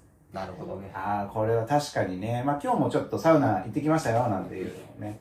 あの話しましたけどやっぱそうね冒頭ね。実実はね、まあ、結構サウナ好きなんですよね二人ともね。そうね二人とも好き趣味といいますかそうね、うん、お前割とこうすごく前から好きだって。ねもうサ,、サウナブームになる結構前からサウナに行ってましたからね。そうね。なんかがっつりサウナブームになってから、あの、そうね。友達がこうずっとサウナ好きで、はいはい。行こうみたいな話になってるのは、えー、もうちょっとちょっとみたいな。腰重かったんだけど、まあ行ってみたら、まあ行ってみたらね。ご多分に漏れずというか、まあそうね。変わってしまうというよかった、よかったという感じです。そうね。まあおすすめのサウナこれ。あどうですか？それから、あの、基本的にこう、日常のサウナじゃないんですよ。私の場合ね。晴れのサウナ晴れのサウナ、そう、うん。旅行とかに行った先でのサウナっていう。うんところなので、あんまりこう、街のサウナというよりか、そっちのサウナに特化したところがあって、で、そうなるとやっぱり結構贅沢な作りうんのものをどうしても求めたくなるというかあの、なんでしょう、こう、もう、ま、薪ストーブで、サウナ小屋で、うんで、なんか仲間内で貸し切って、で、そう、外気浴はもう、あの、自然の中で、ところがもうベースになってくる。まあまあまあ。そう。で、まあ、そこやっぱ最高って言っちゃうと、やっぱこう、ザ・サウナがね、うん。どうしてもこう、最高だなと思わざるを得ないというか、うんうんあの、まずサウナ室自体が最高なのと、うん。これはね、あの、別に、こう、異論はないと思う。んですよはいはいはい。っていうのと、あとやっぱり水風呂がね、こう、なんだろう、こう、川の水から直で引いてある、あうんの、でっかい樽がいいんですよ。ああ樽がね。そう。うん。一人でこう、どっぷり疲れる、キンキンの、そう。で、熱々からこう、キンキンになって、うんうんで、外の外気浴ね。はいはいこれがいいんですけど、まあ、こういうね、施設増えてきたと思うんですよ。うんやっぱりザ・サウナ何がいいかって、その、来て、なんだろう、その、従業スタッフさんのホスピタリティ。まあホスピタリティ確かにいいねあそうだねいや、すごいんですよ。この、まあ、こう、冬に行ったらね、それはそれでこう、雪にこう、アロマを混ぜてうん。ロールしてくれたりだとか雪にダイブできるところをこう、残しといてくれたりだとかっていう、そそういうホスピタリティとかね。うん。あとこう、ちょいちょいこう、アロマ水を持ってきてくれたりとか、はいはいそういうところがね、素敵やなと思う。あそこはまあこう従業員もこうそこに携われる喜びみたいなのを感じながらねやってますからね。うん。だから楽しませることに対してこう、喜び。あれはもう、ディズニーランドと一緒ですよ。確かに。サウナーにとってはディズニーランド。ディズニーランドですよ。で、まあ、ザ・サウナっていうと、まあまあまあ、はいはいはいみたいな感じになるから、まあもう一個だけすごい好きなの言っとくと、こう、北海道のね、はい。前多分行ったことある、あ言ったことあると思うけど、2回行ってるんですけど、はいはい。あの、ザ・ギークと。出た。出ました。いう最まあ釧路平原をね、うん。こう、見下ろしながら、はいはいはい。こう、入れるうん。というところが最高なんですけど、こう、もう、サウナ室から、こう、が、もうガラス張りはいはいで、もう、サウナ室に入ってる時からもう釧路平原を見れるわけですよ。なるほどねで、えっ、と、もう、ただただの平原、うん目の前に何にもない。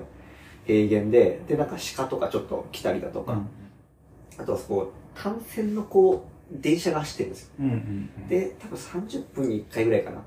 タタンタタン、タタンタタンその単線の電車が来るんですよいや。足元。それを見ながら、こう、整ってるわけですよ、アイデアが。最高すぎるよ。で、また夕暮れは夕暮れでいいしね、夜はまた星が切ってて、最高でしたね。北海道の気候がずるいね。そう確かにね。うん。北海道の気候はいいね。ずるいんですよねもう。うん。こう、カラッとしてて涼しくて。はいそうですね。だからまあ、ザ・サウナは当たり前として、うんまあザ・ギークです。なるほどね。ザサウナ殿堂入りみたいな。殿堂入りみたいなのがありますから。確かにお兄さんなんですああおいおいらよ殿みたいな。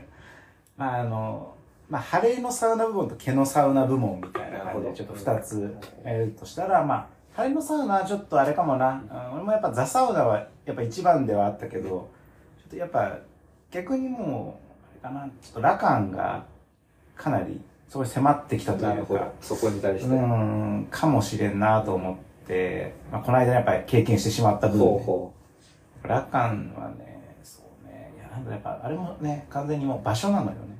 う。ああ。森の中で立地というかね。立。地でそうなんかこう久々にこうなんだろうな。あこの感覚をサウナでは感じてたなみたいなのをなんか思い出させてくれたみたいな、うんそう例えばこう整ってる時にすごい遠くにあるこう葉っぱ一枚のこう揺らめきみたいなところにこう目がいってそれにこうずーっとしなんかそれをなな見るでもなく見ないでもなくこうずーっとこう感じてるみたいな。その感覚をなんかいつの間にかちょっと忘れてしまってたところがあってね。昔はもうずっとなんか、雲の動きなんかをほら、ずっと整ってたら見てみたいな思いして。ちょっとやっぱり最近余計なこといろいろ考えるように多分なってしまってたけど、ねだから本当にそれでの無にやっぱ慣れたなという感じが、でまああとはそこもやっぱホスピタリティがね、いいですね。やっぱりアメニティとかもろもろありますし、あやっぱ空気も非常にこれ美味しいですし、そういうところなのうん、やっぱそういう意味では、やっぱもう、あそこは非常に、うん、よろしかったですね。うん、いいよ、いいの、やっぱり。そう。ホスピタリティいかに楽しむかというかね、それを自分で。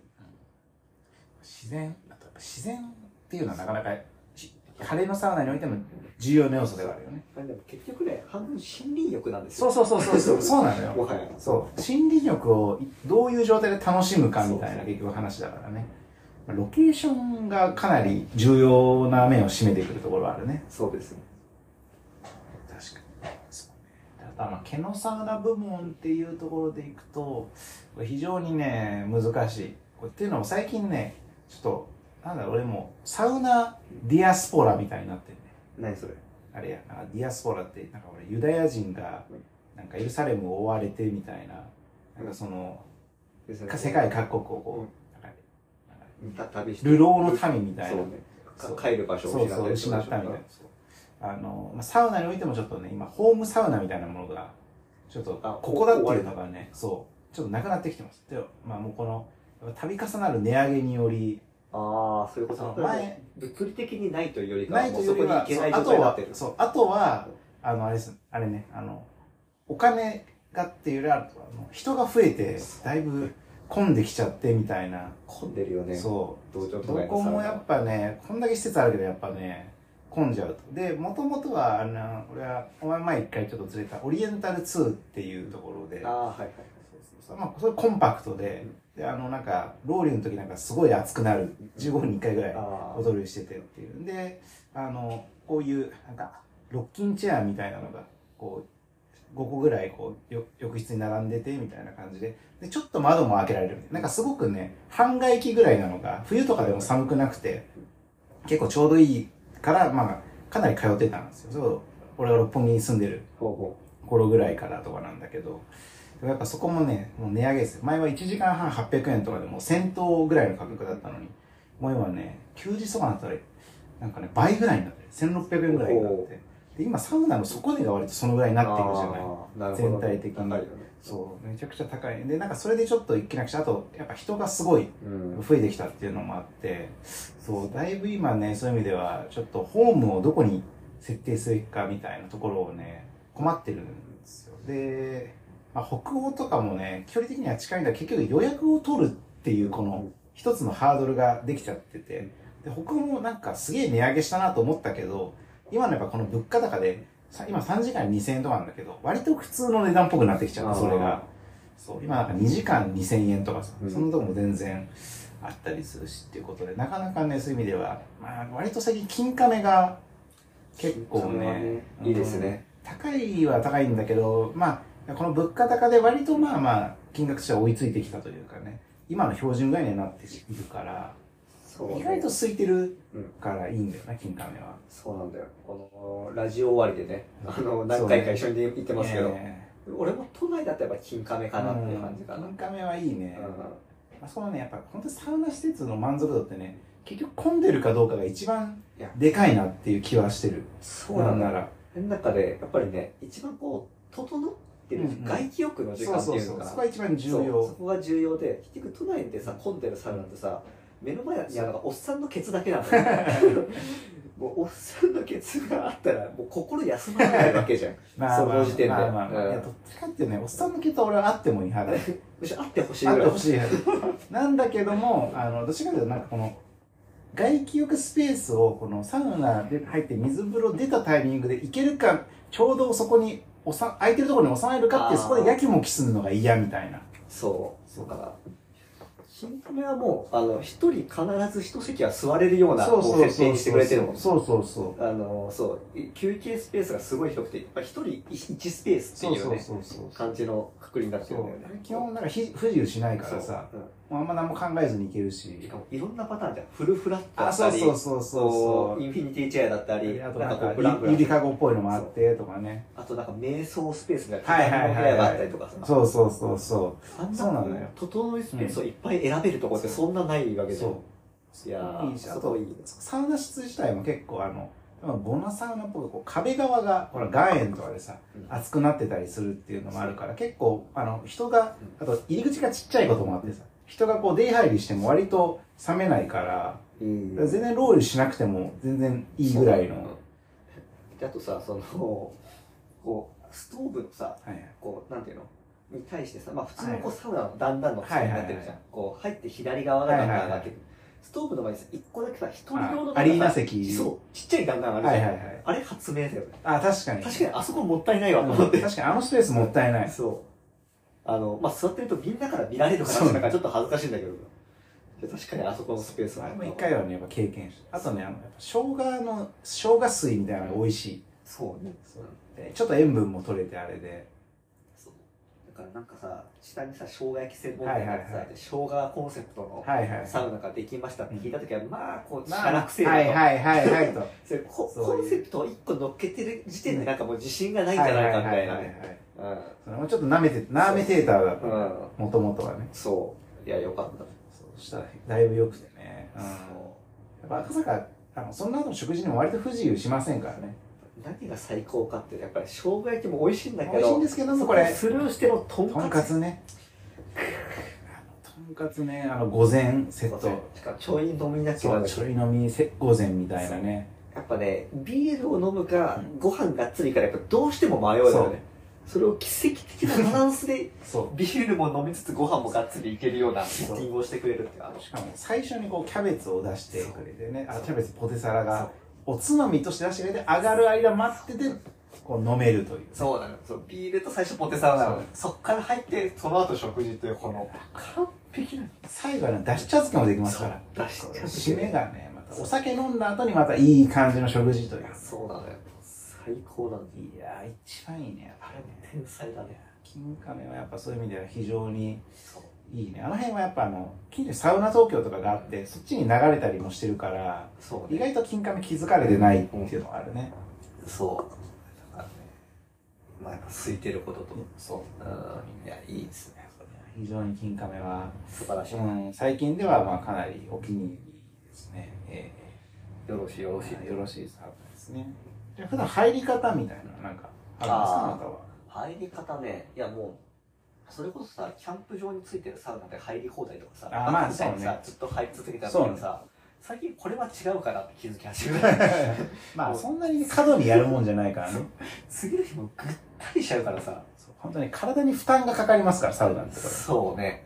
だからまあ連動の中で最近ちょっとね目指してるのは、まあ、このやっぱりこう一発目でどれだけいけるか、一発目か二発目でどれだけいけるかっていうのをね、そうね。その後はもうちょっと出せみたいなところありますからね。そうそう気持ちよさのピークはその辺っていうか。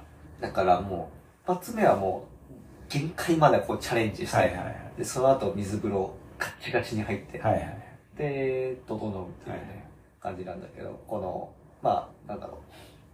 アウトドアサウナだとやっぱりね風とかがあるからちょっとね季節によってはああそうねしまう。寒くなってる。というところで、あのー水風呂にはちょっと短い時間ちょっとだけ短はいい時間はいはいにするああちょっとポカポカがねね。ポカポカがね残るようそうにね。その辺の調節はしたい、うんうん。ではギリギリを攻めたいのよ。なるほどね。キンキンにもなりたいし、はいはいはい。そうキンキンになりすぎるとこのなんだろう休んでる時間が短くなるそうねっていうそこの調節をねそうなんだよね。うまくねこうしていきたい。でそんな風に考えております。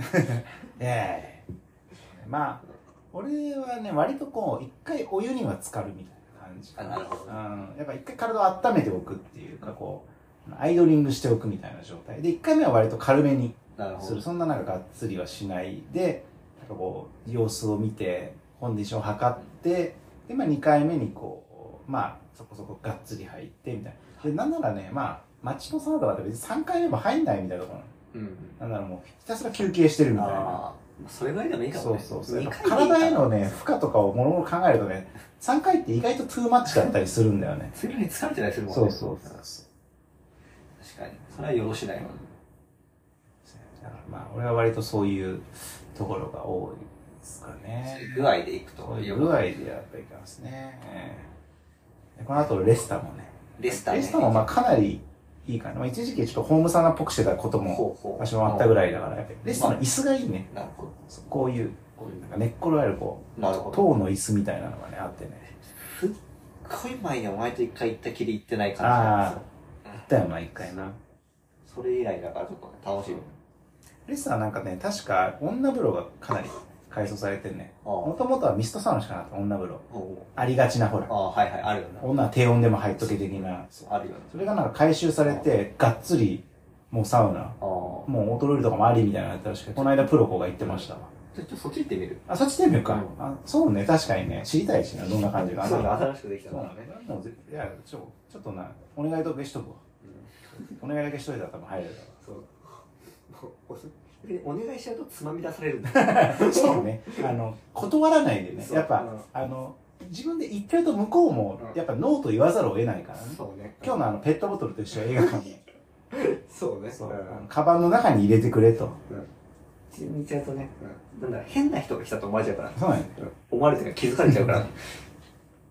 せやねせやねいやーしいやいかしやいやしかしですわいやまあサウナはやっぱよろしいですよね。サウナよろしいですうん本当によろしいよろしいですなんかねまあでもサウナまあサウナを目は目当てに皆さんやっぱ旅行に行くみたいなところもあるんです次行きたいサウナとかあなたあるんですか？こういうちょっと旅行がてらとかで。一回ね予約だけして結局行かなかったね、富山のザ・ハイブ。出たザ・ハイブ。やっぱりねはいはいはいあのやっぱいいらしいっていうのをしっかあり聞いてなんかお前曰くほらあの真ん中にストーンがあるタイプのサウナはうん。見た目ばっかりを気にしたそう。そうあの釜野郎だっつって言ってたから。って言ってたんだけど行った人の話聞くとねいいって聞いちゃったから。じゃあじゃあ行こうかな。まあ確かにあのロケーションの感じはねそうそうそう。どう考えてもいいですからね。どう考えてもいいからさ、だからそう去年かなあの5月ぐらいにさ、はいはい。実は撮ってたの一回。あ本当に。そう。だけどさまあな何やはやちょっと予定が埋まったとか、うん。あのみたいな感じで行けなくてさ、い、やー行きたいな。富山の何市あたりなんだ？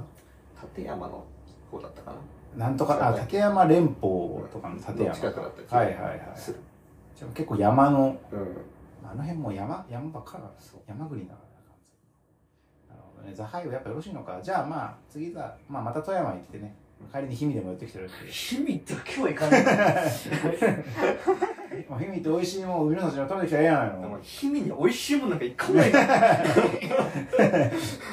氷見を目の敵にしている。目の敵に。もなるほど誰が氷見行こうなんて言ったの？なるほどな。いやーそういうことですよ。いやちょっと私はね、それで言うと、あの、やっぱ関西かな。意あ外と行ってないんです。あの、前にお前と甲子園に行った時には、はいはいはい。クアハウスなあ行ったな。そうそう。あそことかはまあ良かったですけども、やっぱ、その後もね、やっぱどんどんいいものもできてきてるっていう。まあ、大阪もそうだし、あと神戸サウナスパっていうところがねはいはいはい。あなんか聞きますそうそうそう。すごいやっぱ六甲山のこう水をね、使ってて、なんかね、外気浴スペースで、なんかね、焚き火とかをしてくれるらしいみたいなのがあって、いや、そんな街中のサウナでそんなしてくれるの最高やなっていうのがあってね、その辺とかもちょっと行ってみたいなっていうのはね、ありますよね。関西サウナ旅と言いますか。なるほどそういうことですいやー、その辺やな。まあ、あと北海道はちょっとね、あんまり、まだそんな行ってないから、北海道はまあちょっとザギークは、まあちょっと行ってみたいな。あザギークはねよろしいですよこれ安全にいやーそうですねなんで、まあ、ちょっとねあのー、メールいただいたジャパリータプロコさんに、はい。ここでね、えーお。ちょっとまたスワッコボーイズグおッズをねグッズをま紹た。介、させていただこうかなと。いうところでございますお。お。なんかいっぱい出てきた。いっぱいできたな、なんか。こ。れねマスカできます。お。おちょっとはい。あしていたれこれは、おおおおおおなんかついてるんですか。わおわおわおわおわおわおわおわいや、これは、これは、来ましたね、これは。これ。これはまさかの、空色をしてるぞ。ほら、あの、今回、オーガニックコットンです。おおこれは、おおかわいらしい。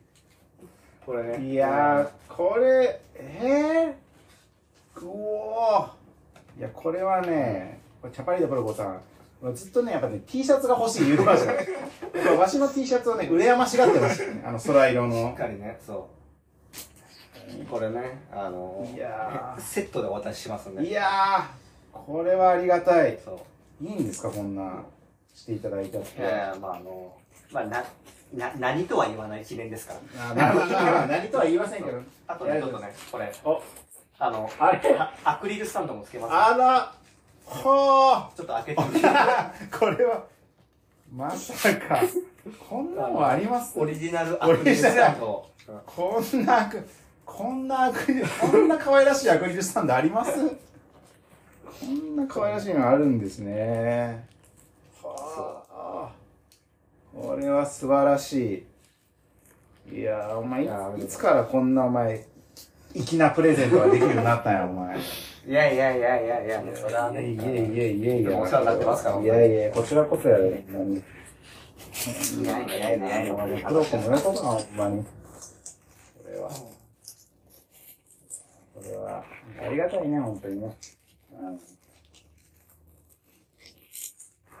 肌触りがいいね、オーガニックとしたらね。オーガニックとだってプチクしませんからね。普段あの肌が敏感なんで、ちょっとすぐね、膝チクチクしちゃったりするんですけど、オーガニックとうん、もうこれは全然しない。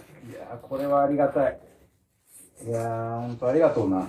いや本当にいやできていただければー、いやいやいや。いやー、これはもう素晴らしい。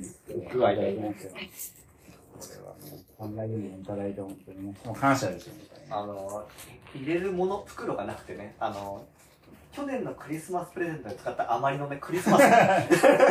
まあ、プロコクリスマス好きですから、ね、クリスマス時期になるともうアドベントカレンダーとかあーあるややっちゃうぐらいね、クリスマス好きなんでね。クリスマスってねどの時期にもらってもいいですか？らまあ、確かに、そうなんですよ。クリスマスって別になんか、その、自分たちがね、そう感じたらいつだってクリスマスですから。そうなんですよね、うん、ハッピーホリデーですから今ねそういうことよ。うんそういうことなるほど。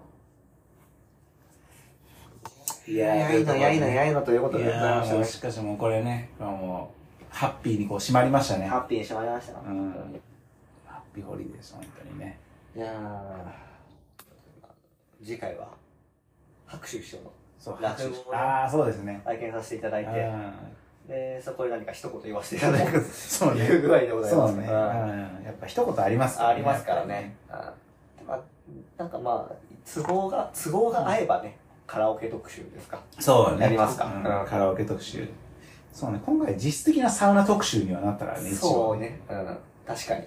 サウナ特集。うんで、さっき言ってたあれか。打線あの、打線、打線テーマ何にしようかね。そう。結局テーマ次第ではあるっていうテのはあるねーマ次第ね。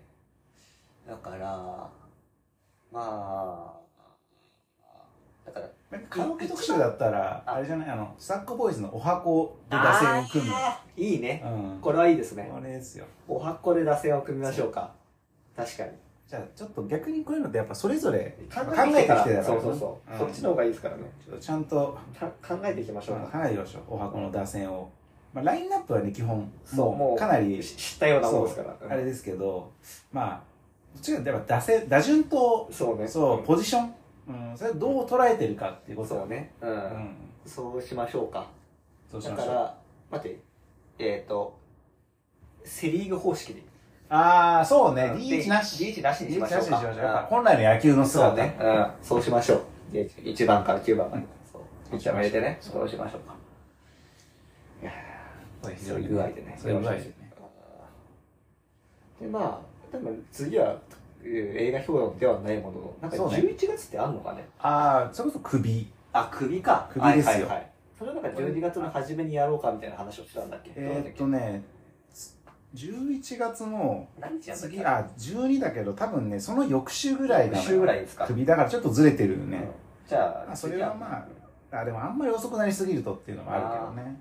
まあ、じゃあ翌々週ぐらいにもう一回やってもいいけど。まあまあ、もう一回やってもいいね、確かに。何回やってもいいもんですまあね、そう。で、まあ年末にはまあ、総総括もある。そうそう。楽しい。もう今から楽しみな総総括総が。括。また。ー、そう自体は。いやー、そうしたいね。うんそうしたいわそうしたい。掃除させてくれ。いやー、まあまあまあ、本当にね。へいへいへいということでございますわということで。いや、本こ当にね。んなにね。いやー、本当にね。はい。いいやー、そうね。何を、何を無理もなるかね。あのー、あ、ね、本当に。